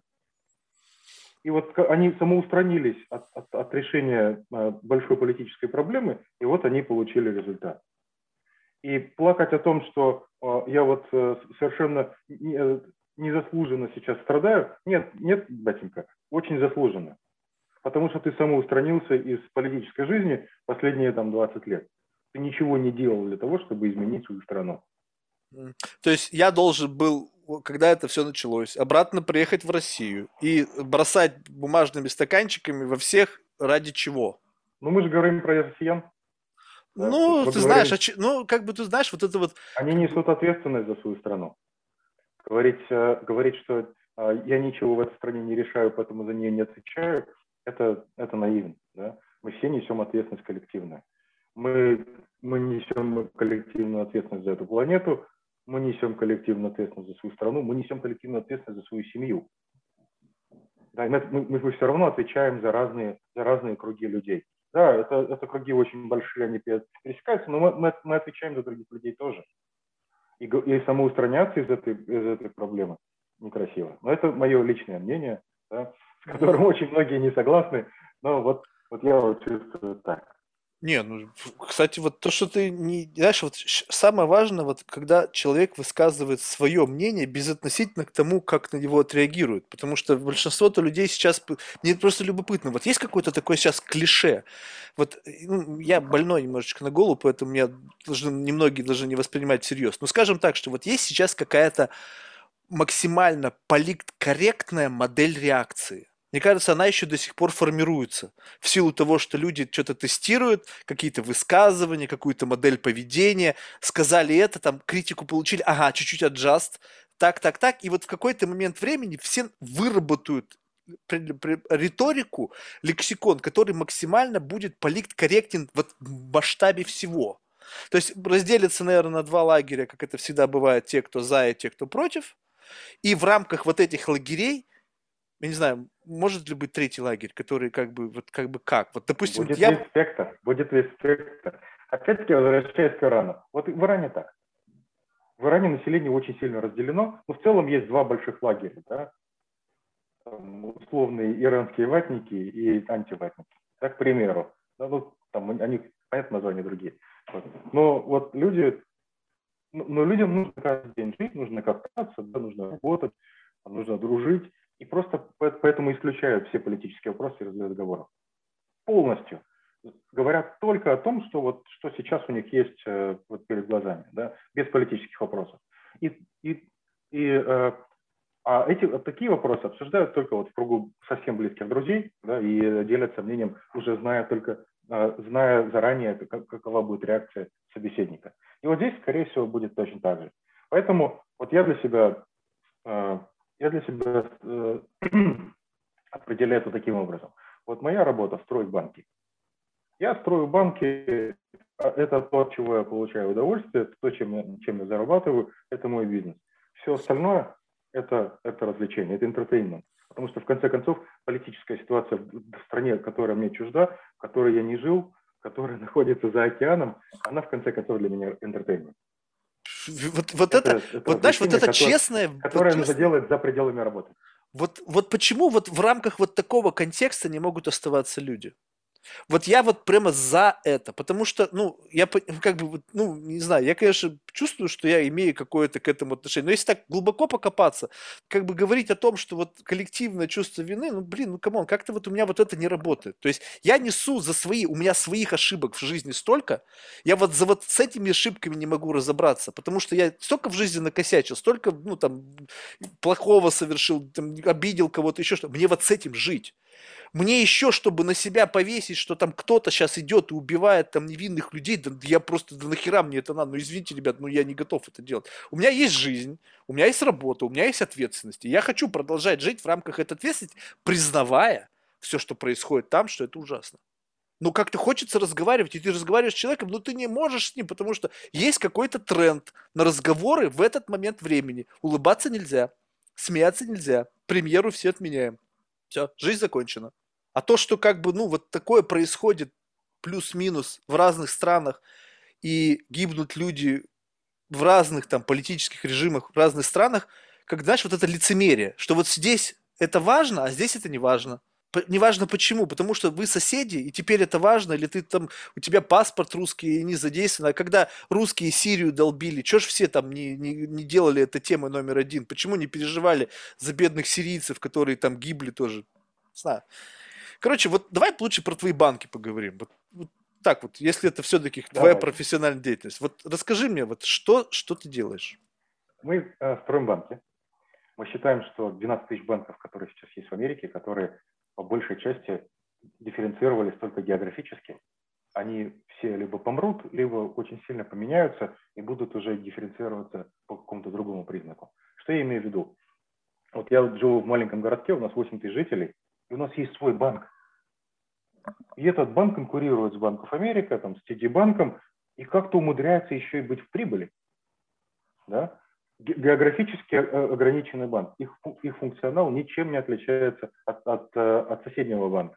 Тоже, тоже счета, тоже дебетные карточки, тоже какие-то там депозиты, да, и какие-то там э, и ипотека. Ничем они отличают, не отличаются от других, кроме того, что они, они э, обоснованы в этом городе.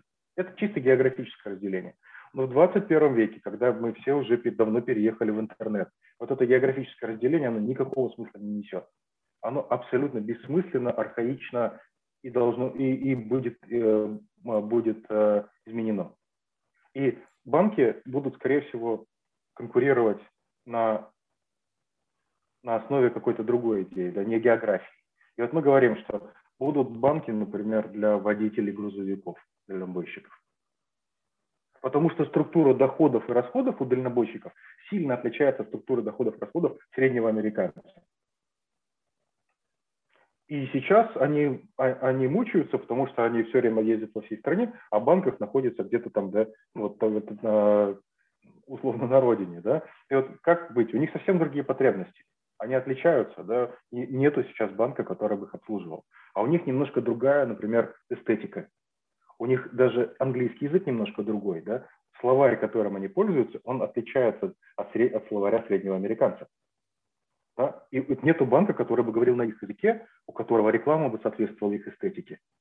И, mm-hmm. и продукты чьи бы соответствовали тому, что им нужно. Вот вместо того, чтобы быть вот банком of Springfield, да, может быть, нужно быть банком для водителей грузовиков. А есть, например, еще стюардессы. Огромный сегмент людей, которых тоже толком никто не обслуживает. У них тоже доходы другие, расходы другие. У них карточку все время отказывают, потому что сегодня она в Париже, завтра она в Чили, послезавтра она в Алабаме. И вот она свайпает своей карточкой, да, ей отказывают, потому что нужно звонить заранее в банк и говорить, в какой-то стране окажешься завтра. Откуда она знает? Да? И вот, может быть, банк нужен для стюардесс, может быть, банк нужен э, и так далее. Да? То есть таких mm-hmm. вот сегментов очень много. А что мы сделали? Мы построили первый сегмент, мы взяли э, сегмент детей, тинейджеров, и сделали банк для детей. Mm-hmm. Отработали, запустили, получилось. И теперь, а, теперь мы а, построили а, конвейер по, по созданию банков. То есть, если ты приходишь, говоришь, вот у меня замечательная, у меня, я, я очень хорошо понимаю, например, сегмент блогеров. Да? Mm-hmm. Я, пример, пример, да, вот выдумал. Mm-hmm. Говоришь, у меня, у меня есть 100 тысяч клиентов, 100 тысяч блогеров, которые, скорее всего, откроют мою карточку. Вот помогите мне сделать банк для блогеров. И мы даем тебе все. Мобильное приложение, интернет-банкинг, а, банкинг для Alexa и Google Home, для, для Facebook, там, чат-боты, весь, а, весь бэкэнд, полностью все, все, все, все, все для того, чтобы ты под, а, под ключ от, смог открыть собственный банк для собственного сегмента. Вот, вот это чем мы занимаемся. А лицензию? Кто лицензирует это все? То есть ты сам должен получить лицензию и воспользоваться вашей инфраструктурой? Да, про лицензию я не сказал. Это тоже очень важный момент. У нас есть э, банк-партнер, у которого есть федеральная лицензия и который э, выступает, э, ну, фактически, фактически он отдает свою лицензию в аренду. Mm, это как типа франшизы. В Синеобанке. Да, да, то есть если ты перевернешь карточку, там мелкими-мелкими буквами на, на задней стороне написано, карточка выпущена таким-то, таким-то банком. Mm. Вот это вот они. Они выступают вот этим банком для большинства финтехов сейчас в Америке. Mm. Слушай, ну вот а, получается, вот а, как бы это такой как бы сегментированный банк в зависимости от специфики той или иной аудитории. А ну вот я просто как бы пытаюсь понять, ну, ты сейчас объяснил, да, что есть определенная специфика, допустим, те люди, которые часто путешествуют, они там имеют там, какие-то определенные проблемы. Но вот, а много ли таких сегментов, вот ты сказал, их много, но вот те, кто за пределами Понятно. путешествий, вот я не знаю, вот э, не знаю, банк для детей, вот че, что у вас там было особенного такого в банке для детей, что сделали для вот этой возрастной категории привлекательным ваш продукт? А, банк для детей отличался тем, что счет открывается родителям для ребенка, uh-huh. и родитель хочет контролировать, на, на что и куда тратит ребенок, чтобы uh-huh. он мог включить, выключить карточку своего ребенка, uh-huh. чтобы он мог аллаунс написать, э, э, оформить, например, там, каждую пятницу даю 15 долларов, uh-huh. и чтобы это в автомате происходило. А вот э, слишком много играется, слишком много на iPad сидит, выключу ему карточку. Раньше как это делалось? Ты 15 да? баксов так даешь, а если плохо играет, ты просто берешь и не даешь. Да. А теперь, а теперь а, хочется более гранулированного подхода, да? Потому что не дать ему нельзя, потому что он должен иметь возможность пойти, что ли, булочку купить. Но сделать так, чтобы он не мог заплатить в онлайне, например, за Steam Games, можно. И можно выключить Steam Games, конкретно Steam Games. Можно выключить, например, там Fortnite, можно выключить, выключить Макдональдс. А, То есть это э, дает родителям тотальный контроль и в то же время э, такая серьезная образовательная функция. Дети уже начинают с ранних пор привыкать к финансовой ну, какой-то грамотности, к финансовой, да, понимать, что такое финансы. детскую кредитную карту. Ух ты. Детская кредитная карта, она легально это дебетная карточка. Угу. Это не кредитная. Но для ребенка она выглядит как кредитка, пахнет как кредитка, работает как кредитка. Все, вот все ее функции она выполняет. Фактически ребенок занимает у родителя деньги. Mm. То есть родитель, например, положил 100 долларов на эту карточку и дал эту карточку ребенку, а ребенку мы показываем, как будто у него кредитный лимит 100 долларов. А, вот и он тратит с нее, да, ему нужно погасить, потому что проценты начисляются, потому что штрафы начисляются, и штрафы конские, чтобы, ну вот, чтобы педагогический эффект был более, это, более, э, более видимый. Да? Вот, вот такие вещи. Потом э, там, детская ипотека, автокредит на велосипед. А, то есть это такая некая элемент геймификации, чтобы было интересно. Да, да, да. Также депозиты работают. Родитель платит э, проценты своему ребенку. А у меня однажды дочь подошла ко мне и сказала, папа, купи мне, пожалуйста, кроссовки. Вот эти вот кроссовки 350 долларов. Ага. Ну, для меня это кажется бредом, да. 14-летнему ребенку покупать кроссовки там за, за 350 долларов, для меня это бред. А для нее нет, для нее это очень важная вещь. Почему? Потому что, оказывается, эти, на этих кроссовках э, какой-то там спортсмен расписал, э, ну, вот, э, ага. что-то тут, тут что-то с ее спортсменом связано. И для нее это очень важная вещь. Ей надо владеть этими кроссовками. И вот вместо того, чтобы просто сказать нет, да, я ей предложил два варианта. Я говорю, хочешь, можешь накопить на эти деньги, э, деньги на, на эти кроссовки, я буду платить тебе 20% в месяц mm-hmm. да, на, на, на твой депозит. Можешь взять у меня кредит. Кредит будет 20% в месяц на эти кроссовки. Вот. Я э, вот сделал ей такое предложение, она выбрала кредит, конечно, побежала кроссовки купила, но рассчитывала с ним рассчитывала за эти кроссовки гораздо дольше, чем она их носила, потому что нога выросла. Ох, слушай, а рассчитывались как? То есть из поступлений, которые даются на какие-то просто карманные деньги? Конечно, у нас аллаунс, каждую пятницу она получает 15 долларов, вот из них она и рассчитывалась. И вот у нее есть доход, у нее есть э, кредит, и вот, вот все прелести ипотеки она на себе прочувствовала. Слушай, ну это очень круто. Ну, вот и вот тебе пример, да, это банкинг, который, который, который имеет свою особенность да, для, для особенного сегмента. Да, но вот как бы вот, допустим, с детьми понятно, там очень много элементов, еще как бы нету стопроцентной там свободы принятия решений, там же дети не эмансипированы, но вот когда, допустим, речь идет о допустим, дальнобойщиков. Ну, там, скажем так, язык, я могу понять, что у них там свой какой-то лексикон, своя манера общения, но вот с целью того, что вот как бы твой банк, допустим, там где-то там в Филадельфии, а ты там оказался где-то в Сан-Франциско, а какая разница, онлайн-банкинг ведь есть? у этих всех компаний. Онлайн-банкинг есть, но немножко продукты другие. Давай я тебе более выпуклый пример приведу. Давай, давай. А, в Америке 3 миллиона мусульман. Угу. Их можно грубо на, на три такие большие корзины разделить. Есть совсем упертые, которые говорят, ну, проценты – это харам, да, угу. и они страдают, плачут, но живут в кэше. Вторые, которые говорят, ну, жизнь продолжается, мне нужно жить, да, мне нужно как-то работать, да, а, и они пользуются обычными банками, но как только появится э, халяльная альтернатива, они на ней тут же перескочат. Есть третья, самая многочисленная корзина, которым, в принципе, пофигу, но при прочих абсолютно равных условиях они бы рассмотрели да, халяльную карточку. Uh-huh. И вот их никто не обслуживает. Нету ни одного исламского банка в, э, в Америке. Да? Вот, и вот на тебе сегмент, который никто не хочет трогать, их там несколько миллионов человек, да, у них тоже есть потребности, тоже есть расходы, тоже есть доходы, тоже есть э, деньги, да, и, и их можно окучивать. Вот тебе более выпуклый пример.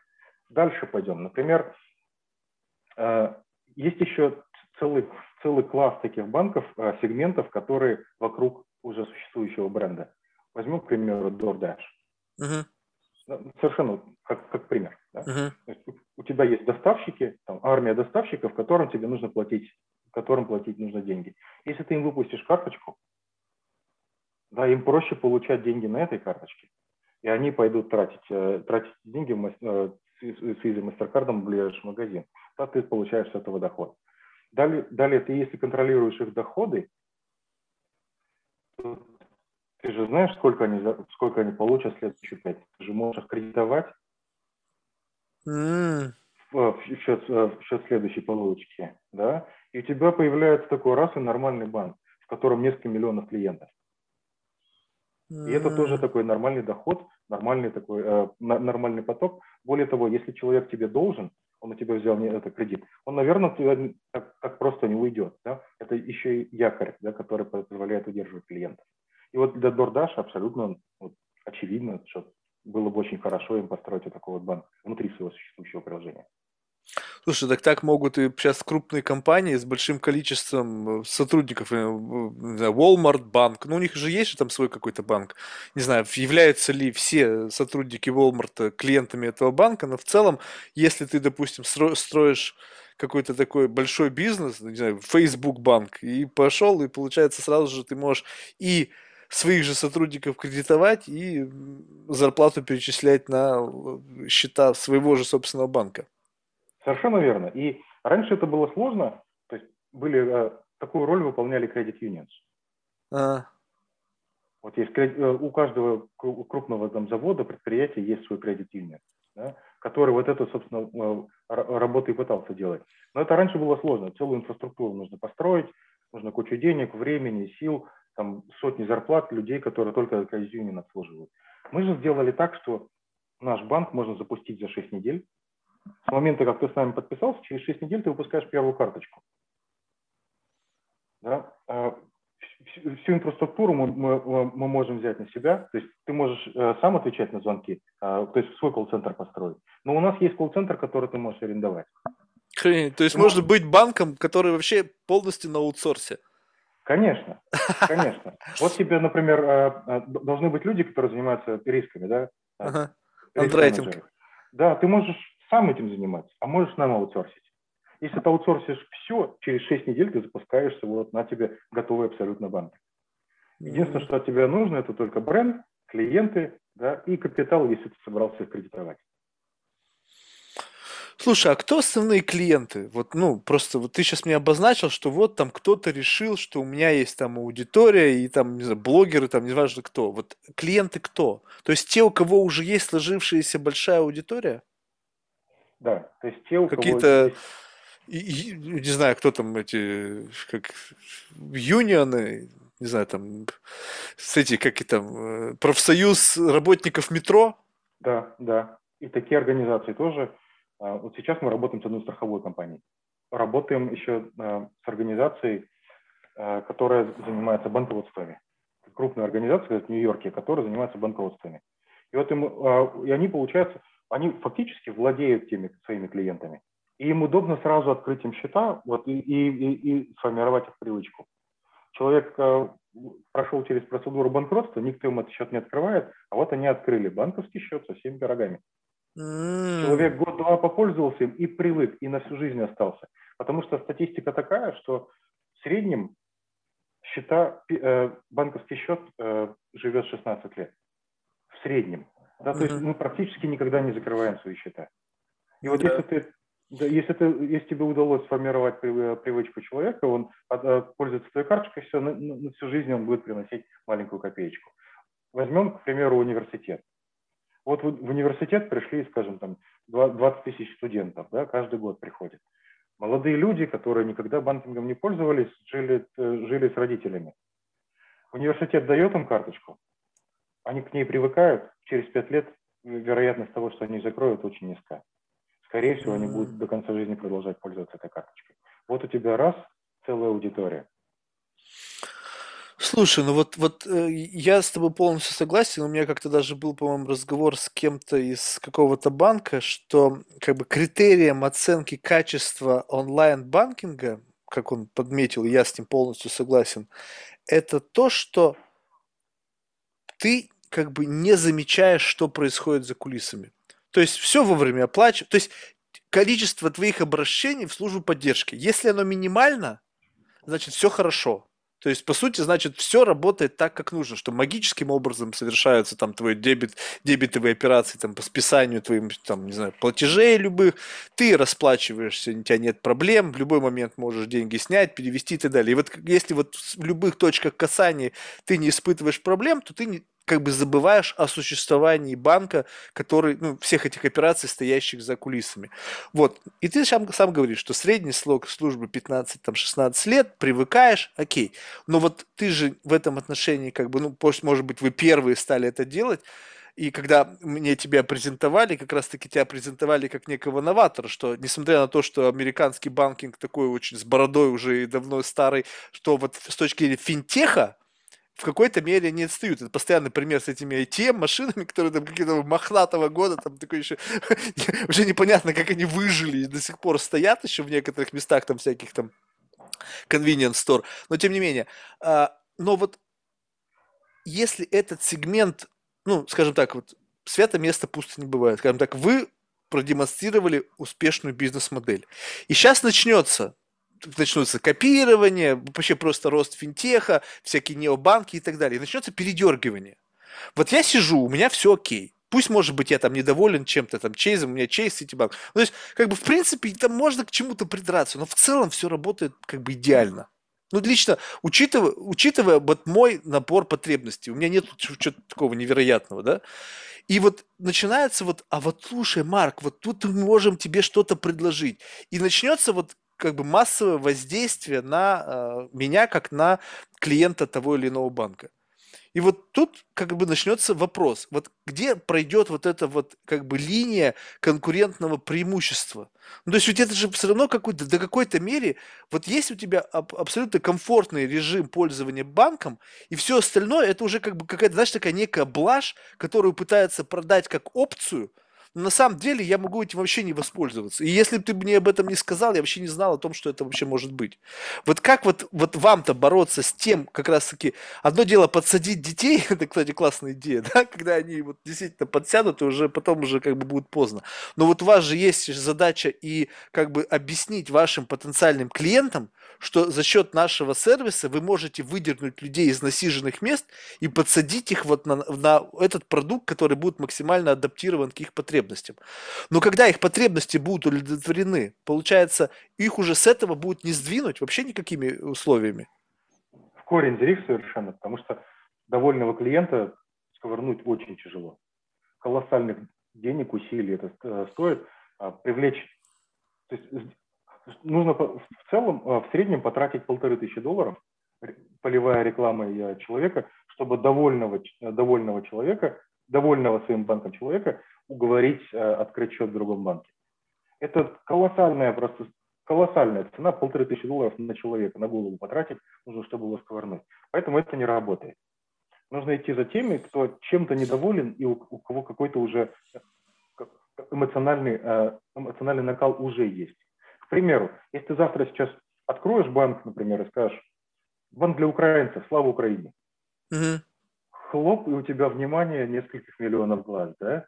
И, и есть куча людей, для которых это вот, вот сейчас это прямо горячая тема, которых вот, вот сердце которых открыто, да, для вот этого бренда. И они побегут и откроют, особенно если ты скажешь, там, 5% там с прибыли мы отправляем там туда, да, и вот у тебя есть там внимание 4 миллионов человек куча людей откроет просто вот просто из вредности, это просто чтобы поддержать, да, даже если они довольны своим Банком Америка. И там у тебя уже появляется возможность с ним зацепиться. Еще один тебе более выпуклый пример. Выпустишь ты карточку, к примеру, с, э, а, с конфедератским флагом. Ну да, допустим. лучше Куанон, лучше Куанон. Да, Куанон, да. Вот что-то такое, да. И раз несколько миллионов человек побежит и откроет ее. Да? Mm. Не потому, что они там э, недовольны своим банком, а потому, что вот это выражает их э, самоиденти... близко к их самоидентификации. Вот как, например, банк для геев недавно открылся, я забыл, как он называется. Очень сильно попер. Потому что люди самоидентифицируют себя с этим, да, и они хотят поддержать банк, который вот выражает эти ценности. Ах, банк нет. геев. Бам, он пошел. Например, есть еще банк, который э, говорит, а мы вот за, э, за экологию, за, как, вот, за, за планету. На самом деле у них точно такие же карточки. Все то же самое. Но просто вот весь брендинг свой они построили вокруг экологии. Вот тоже вот так вот растут. Потому что люди своим идентифицируют себя с этой идеей, с этой, а, как бы, ну, с этой, а, с этой идеей, да, и говорят, если мне все равно, каким банком пользоваться, я возьму тот, который мне соответствует. Вот сделай QAnon карточку. Раз, у тебя несколько миллионов человек, да? Карточку э, для там Proud Boys, да, условно. Ага. Раз они у тебя тоже побежали, да, там тоже миллион человек, да, который карточку твою получил. И вот для каждого такого вот сегмента, который по-своему себя идентифицирует, ты можешь нарисовать собственный банк. То есть, в принципе, с точки зрения успеха нужно понять, где есть нарастающий тренд, где есть люди, и туда и предложить им продукт, соответствующий их, идентификации. И, Конечно, со... особенно, и проще особенно, будет. если у них давление на них есть. Вот над Куаноном все смеются, да, сделай карточку для них, чтобы они гордо могли ее показывать. Слушай, да, наверное, попрет. Еще какой-нибудь там чувака вот этого, который с рогами-то был там в, в Капитоле. Слушай, а вот а с вашей стороны, вот, ну вот due diligence с точки зрения потенциального клиента, ну скажем так, вот я вот какой-то непонятный хрен пришел и сказал, слушай, вот мне нужен банк. Я взял и ку влепил, и как бы, ну, просто вот, и поперло. Но вот у меня нету ни бэкграунда профессионального, я вообще понятия не имею. Ну, то есть я как бы, ну, может быть, нанял сотрудников бывших там банковских, но в целом вот просто мне всегда казалось, что подход к банковской деятельности это, это какая-то серьезная часть, потому что у вас есть банк, у которого есть федеральная лицензия. В случае Можно, чего... Секунду, можете перебью? Давай. Я хочу свои слова назад забрать про Куанон и прочее. Я, я этого не имел в виду. И да ну пофиг, не вникай, на самом деле. Да, ну на самом деле, забей. Это, это, это, это все не серьезно. Это все не серьезно. Не серьезно, это была шутка. Ну вот это была шутка для, с целью выпукло продемонстрировать, да? Я понял. Как не, это не, может работать. Ты можешь тут дисклаймер это не стоит. Здесь все несерьезно. Все, все эти мысли, тут люди, которые нас слушают, они просто могут как бы сразу же... Это просто все комедия на самом деле. Просто пытаемся спекулировать на какие-то темы. Слушай, ну вот, вот в целом, вот э, как вот люб, то есть кто потенциально может быть вот э, вашим клиентом и как банк, который дает вам лицензию, проверяет этого, эту организацию, то есть есть какие-то определенные требования, как это происходит due diligence, как, как проявляется там, не знаю, какой-то там э, проверку там, на какие-то там показатели и так далее. Просто я, я понимаю так, что в случае, если владелец вот вашего продукта, держатель вашего продукта накосячит, то прилетит лицензия держателю. Или все вы как-то защитились? Так, все построено так, что накосячить, собственно, очень тяжело. Mm. Конечно, возможно, если очень сильно постараться, но ну, технология построена таким образом, что ты фактически не можешь накосячить и э, создать проблем себе и банку, банку владельцу лицензии. Таких, таких сложностей нет. Поэтому, если ты открываешь завтра банк для стюардесс, да, естественно, мы делаем due diligence, смотрим, нет ли у тебя криминальной истории, да, но в целом фактически вот любой нормальный человек может прийти и открыть через нас банк. Слушай, ну это очень круто. Представляешь, вот как бы вот, вот я сейчас просто, знаешь, когда ты в этой теме не варишься, мне всегда казалось, что вот я просто помню, знаешь, такие романтические детские фантазии. Мне почему-то всегда хотелось, чтобы у меня был свой банк. Вот как ты, вы знаешь, вот так вот не знаю, мне казалось, что вот как бы банкир это как-то очень круто всегда звучит, там, не знаю, инвестбанкинг, вот эта вся история. И это все, знаешь, какой-то такой, какой-то закрытый boys club особенно был какой-то момент времени. Ты знаешь, это как бы многие даже финансисты хотели иметь свой банк, потому что, о, даже недавно это подтвердилось, я смотрел этот миллиарды, и там помню, как он там хотел тоже открыть банк, он там как бы разговаривал с этими банкирами, они там что-то нос воротили, типа мы вот тут сидим, у нас все классно. И вот технологии приводят к упрощению всего. Сейчас раз, и как будто бы банк под ключ, и вообще полностью все аутсорс, лишь бы у тебя было желание что-то делать, какая-то аудитория, идея, идея брендинга, маркетинга, как-то понятие, понимание просто каких-то основных бизнес-процессов. Вот, а как вот ты к этому пришел? То есть вот ты просто посмотрел на эту вот как бы old-fashioned бизнес-модель, понял, что этому жить осталось недолго, ну, в том виде, в котором сейчас это происходит.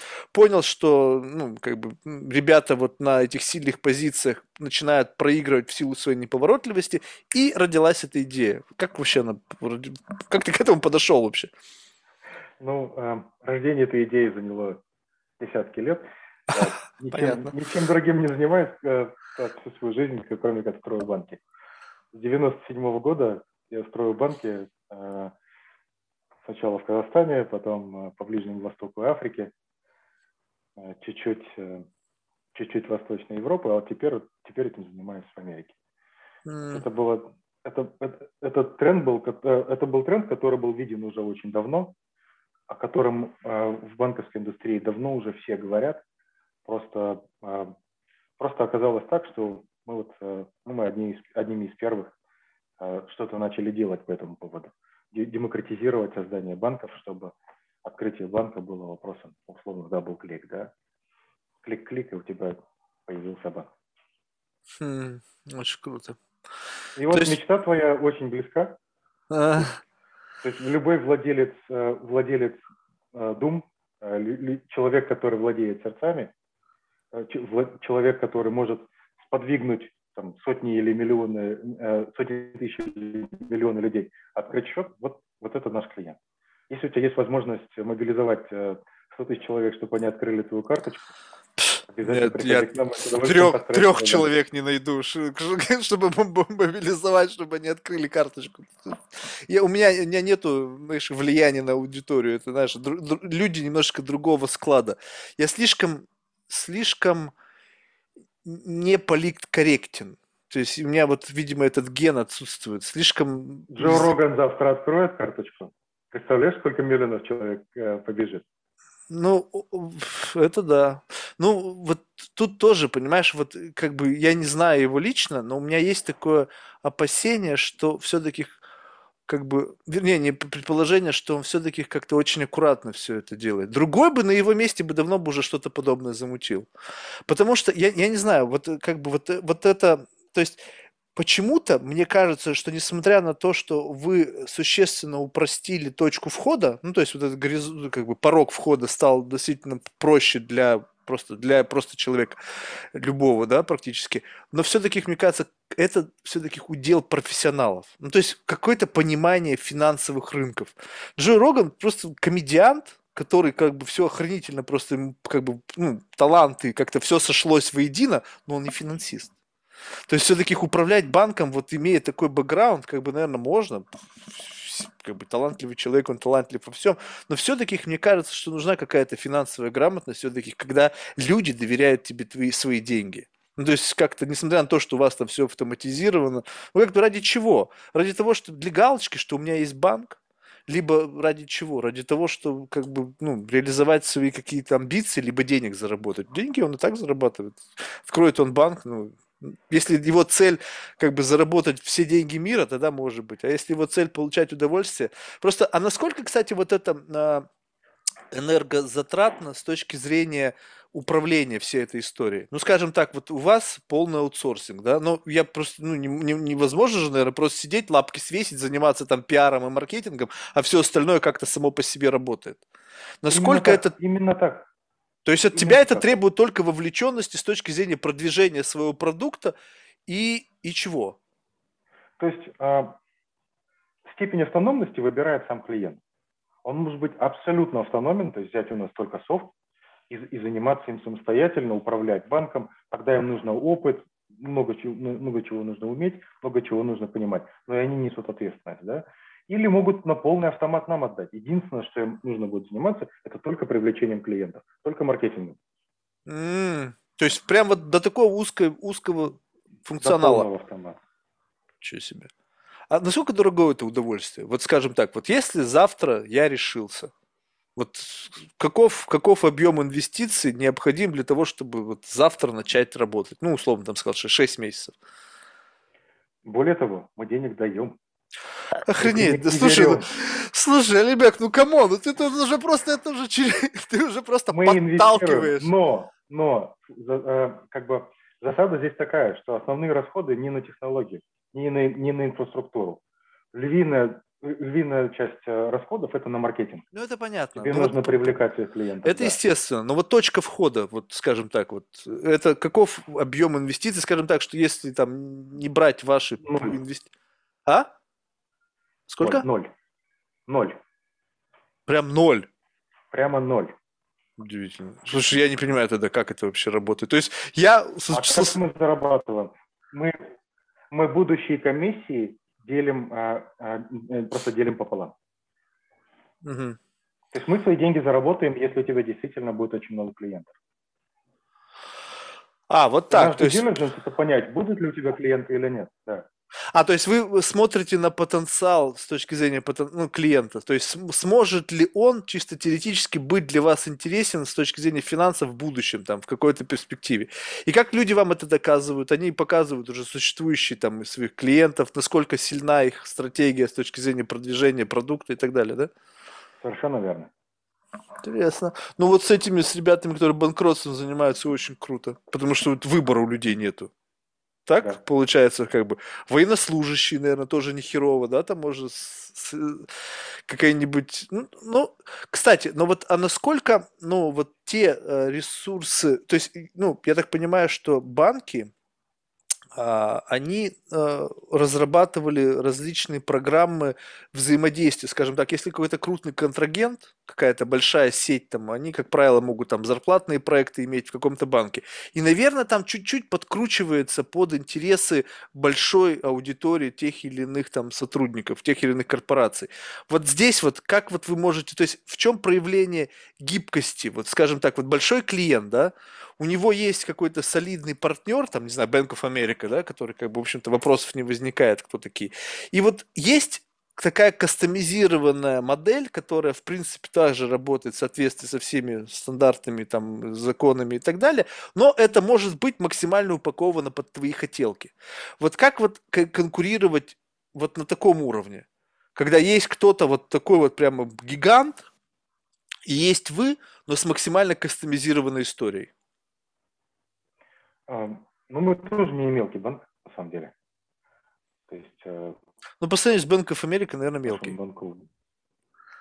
Ну, конечно, да. да. Ну, я, я, я вот как бы, я сейчас не говорю, что вы одноклассников сравнивать, а вот если вот, ну, просто представь себе, что вот есть, вот как, я понимаю, конечно, что это постепенно все нарастает, но вот если вот вы вдруг раз вот там яйца распухли, говорит, пойдем конкурировать с Bank of America, вот у них есть там большие клиенты, мы им будем предлагать наш продукт.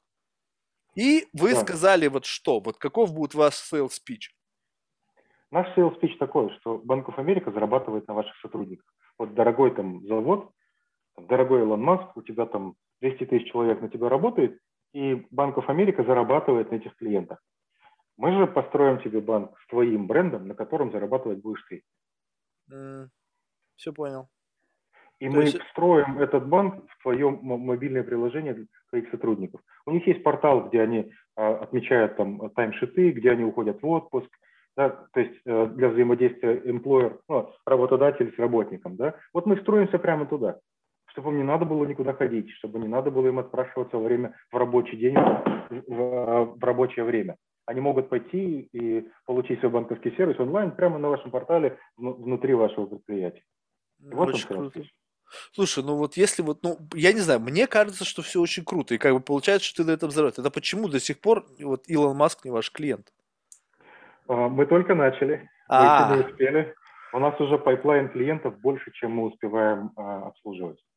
То есть у нас запуск... Еще бы, с нулевой точкой входа и с возможностью заработать. Да, 6 недель, но вот мы просто тупо сейчас не успеваем а, обслуживать тех, кто у нас в пайплайне. То есть вот откуда гигантский спрос на девелоперов, которые должны просто помочь вам масштабироваться. Совершенно верно.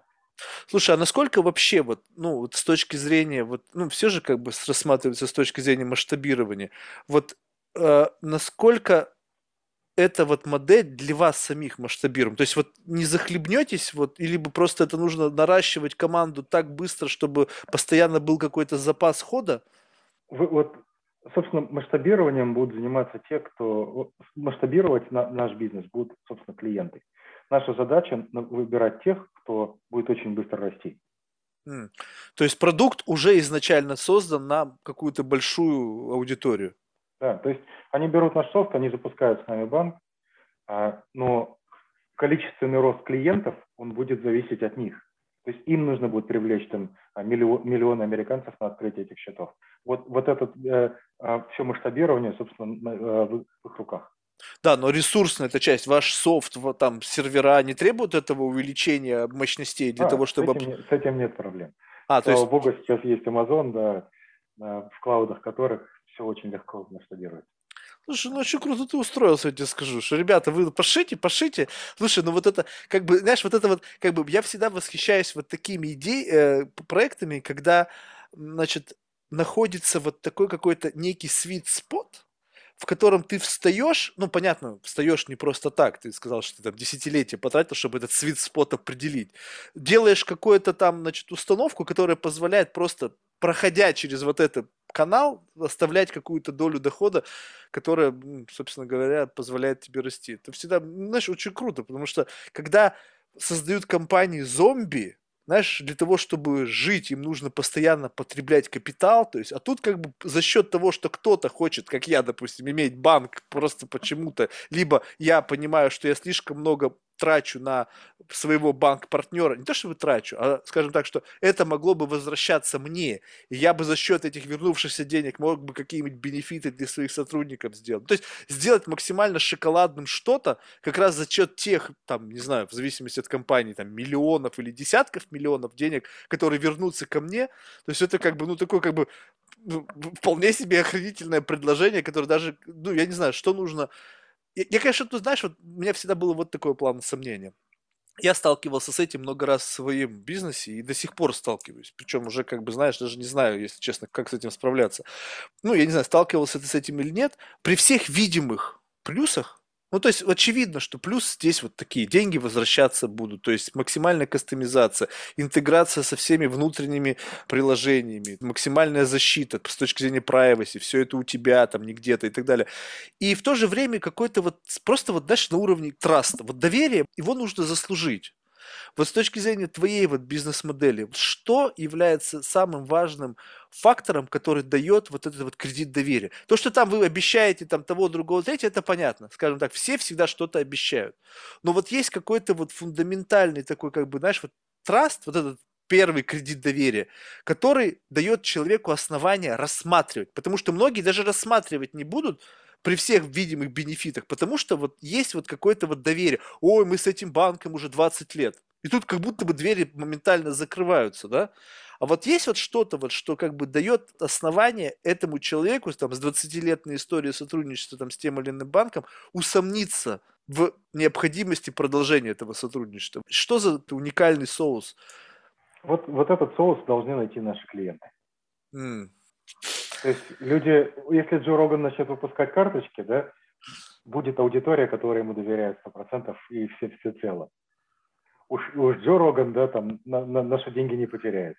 А. Найдутся такие люди, да, вот, вот, вот он элемент доверия. Потому что у каждого же он свой, да. Слушай, вы сейчас новую тему для инфлюенсеров сделаете. Раньше они создавали все private label, там какую-нибудь косметику, какой-нибудь там порожняк там никому не нужно. А сейчас все начнут банки открывать. Совершенно верно. Ну вот, ну вот, вот я возвращаюсь к этому вопросу. Я просто как бы не получил. Доверять они будут этому, э, вот этому лицу, да, то есть вот этому бренду. Доверять, доверять люди будут. Банк бренду. Дуэйна Джонса. Вот этот лучше по -по поинтереснее. Вот откуда-то у него какого-то хрена, у него 200 миллионов или там подписчиков в Инстаграм. Какого хера?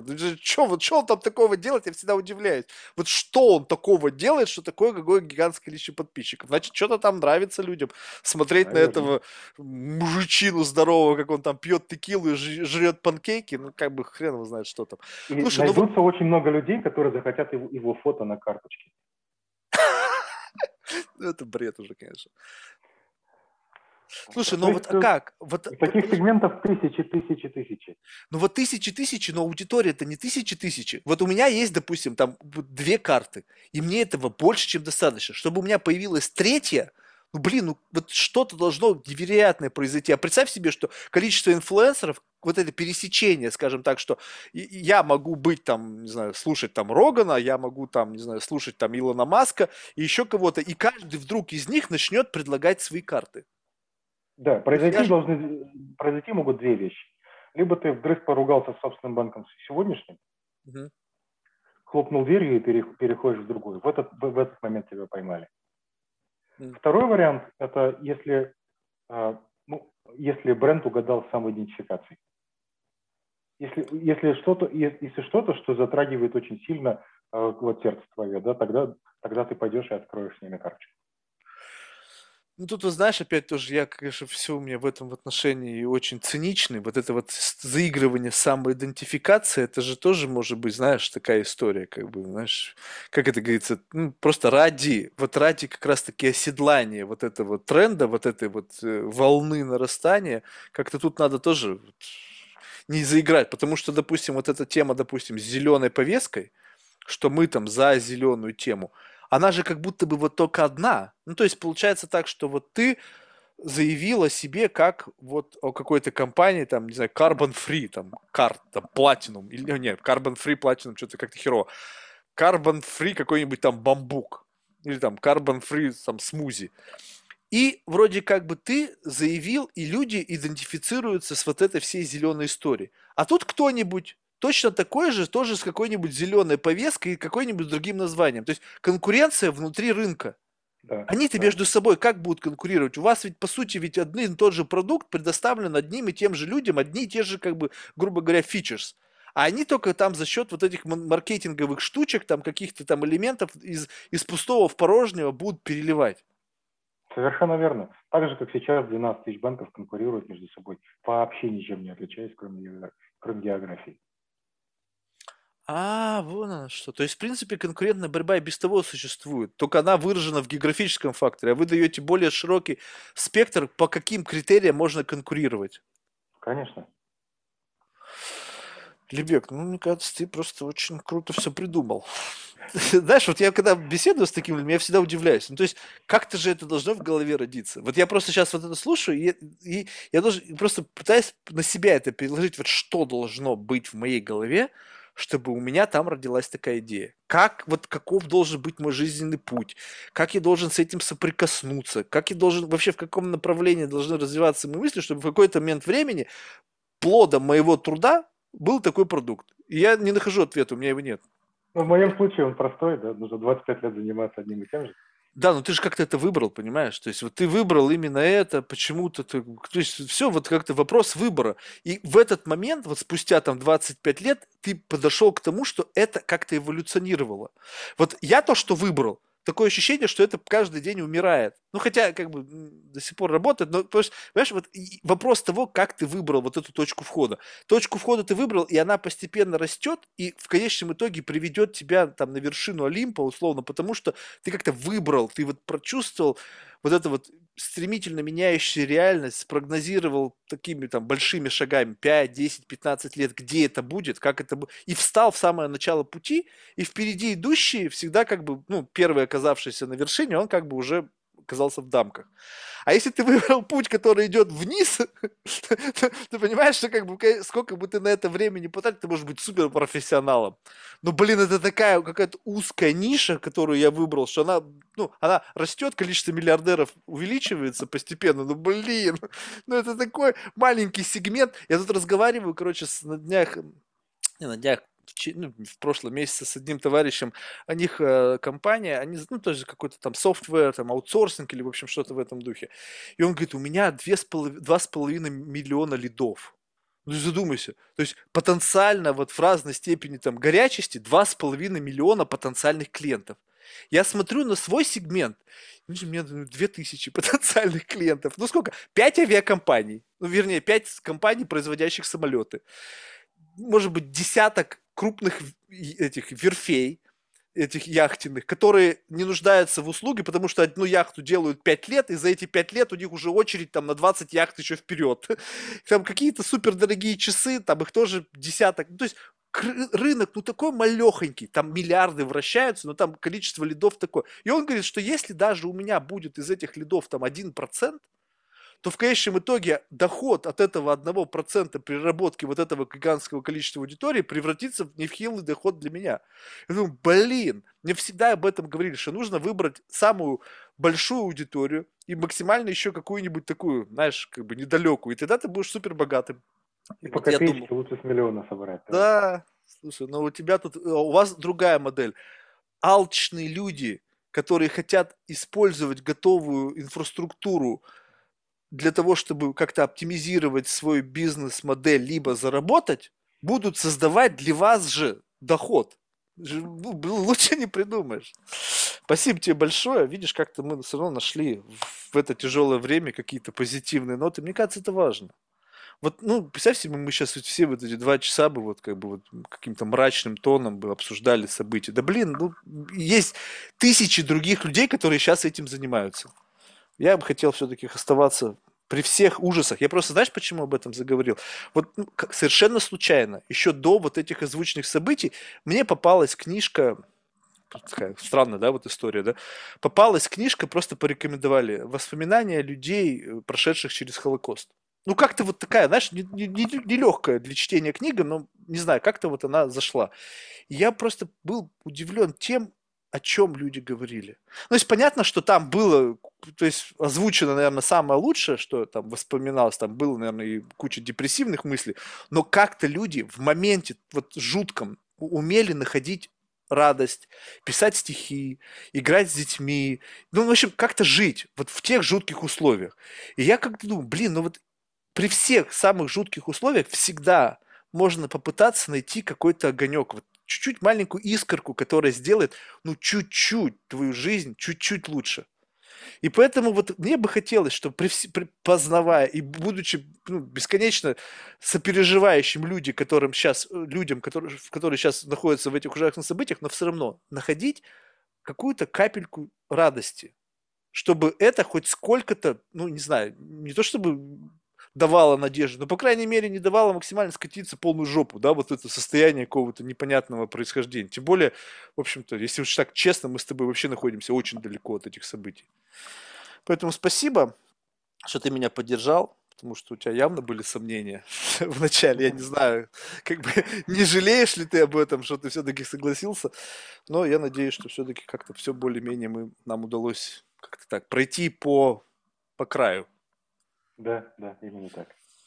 Я желаю тебе успехов, потому что, ну, тут, знаешь, даже как бы не то чтобы как бы я сомневаюсь, а то, что просто идея настолько крутая, что нужно просто действительно успеть расти так, чтобы те как бы позади идущие не обскакали. Потому что я думаю, что как бы желающих повторить такой experience, наверное, очень много. Тем более они могут располагать ресурсами. Те же самые банки, они могут тоже, знаешь, какую-нибудь там дочку открыть, чтобы конкурировать с вами. Слушай, в завершении мы всех наших гостей просим рекомендовать кого-нибудь в качестве потенциального гостя из числа людей, которых ты считаешь интересными лично для себя по той или иной причине. Ух, ты меня в тупик поставил с этим вопросом. Наверное, я не смогу ответить на него прямо сейчас. Я лучше тебе e-mail пришлю. А, e-mail просто список людей, с кем можно было пообщаться. Ну, окей. Хорошо, ладно. Супер. Все, спасибо тогда. Успехов. Пока. Пока.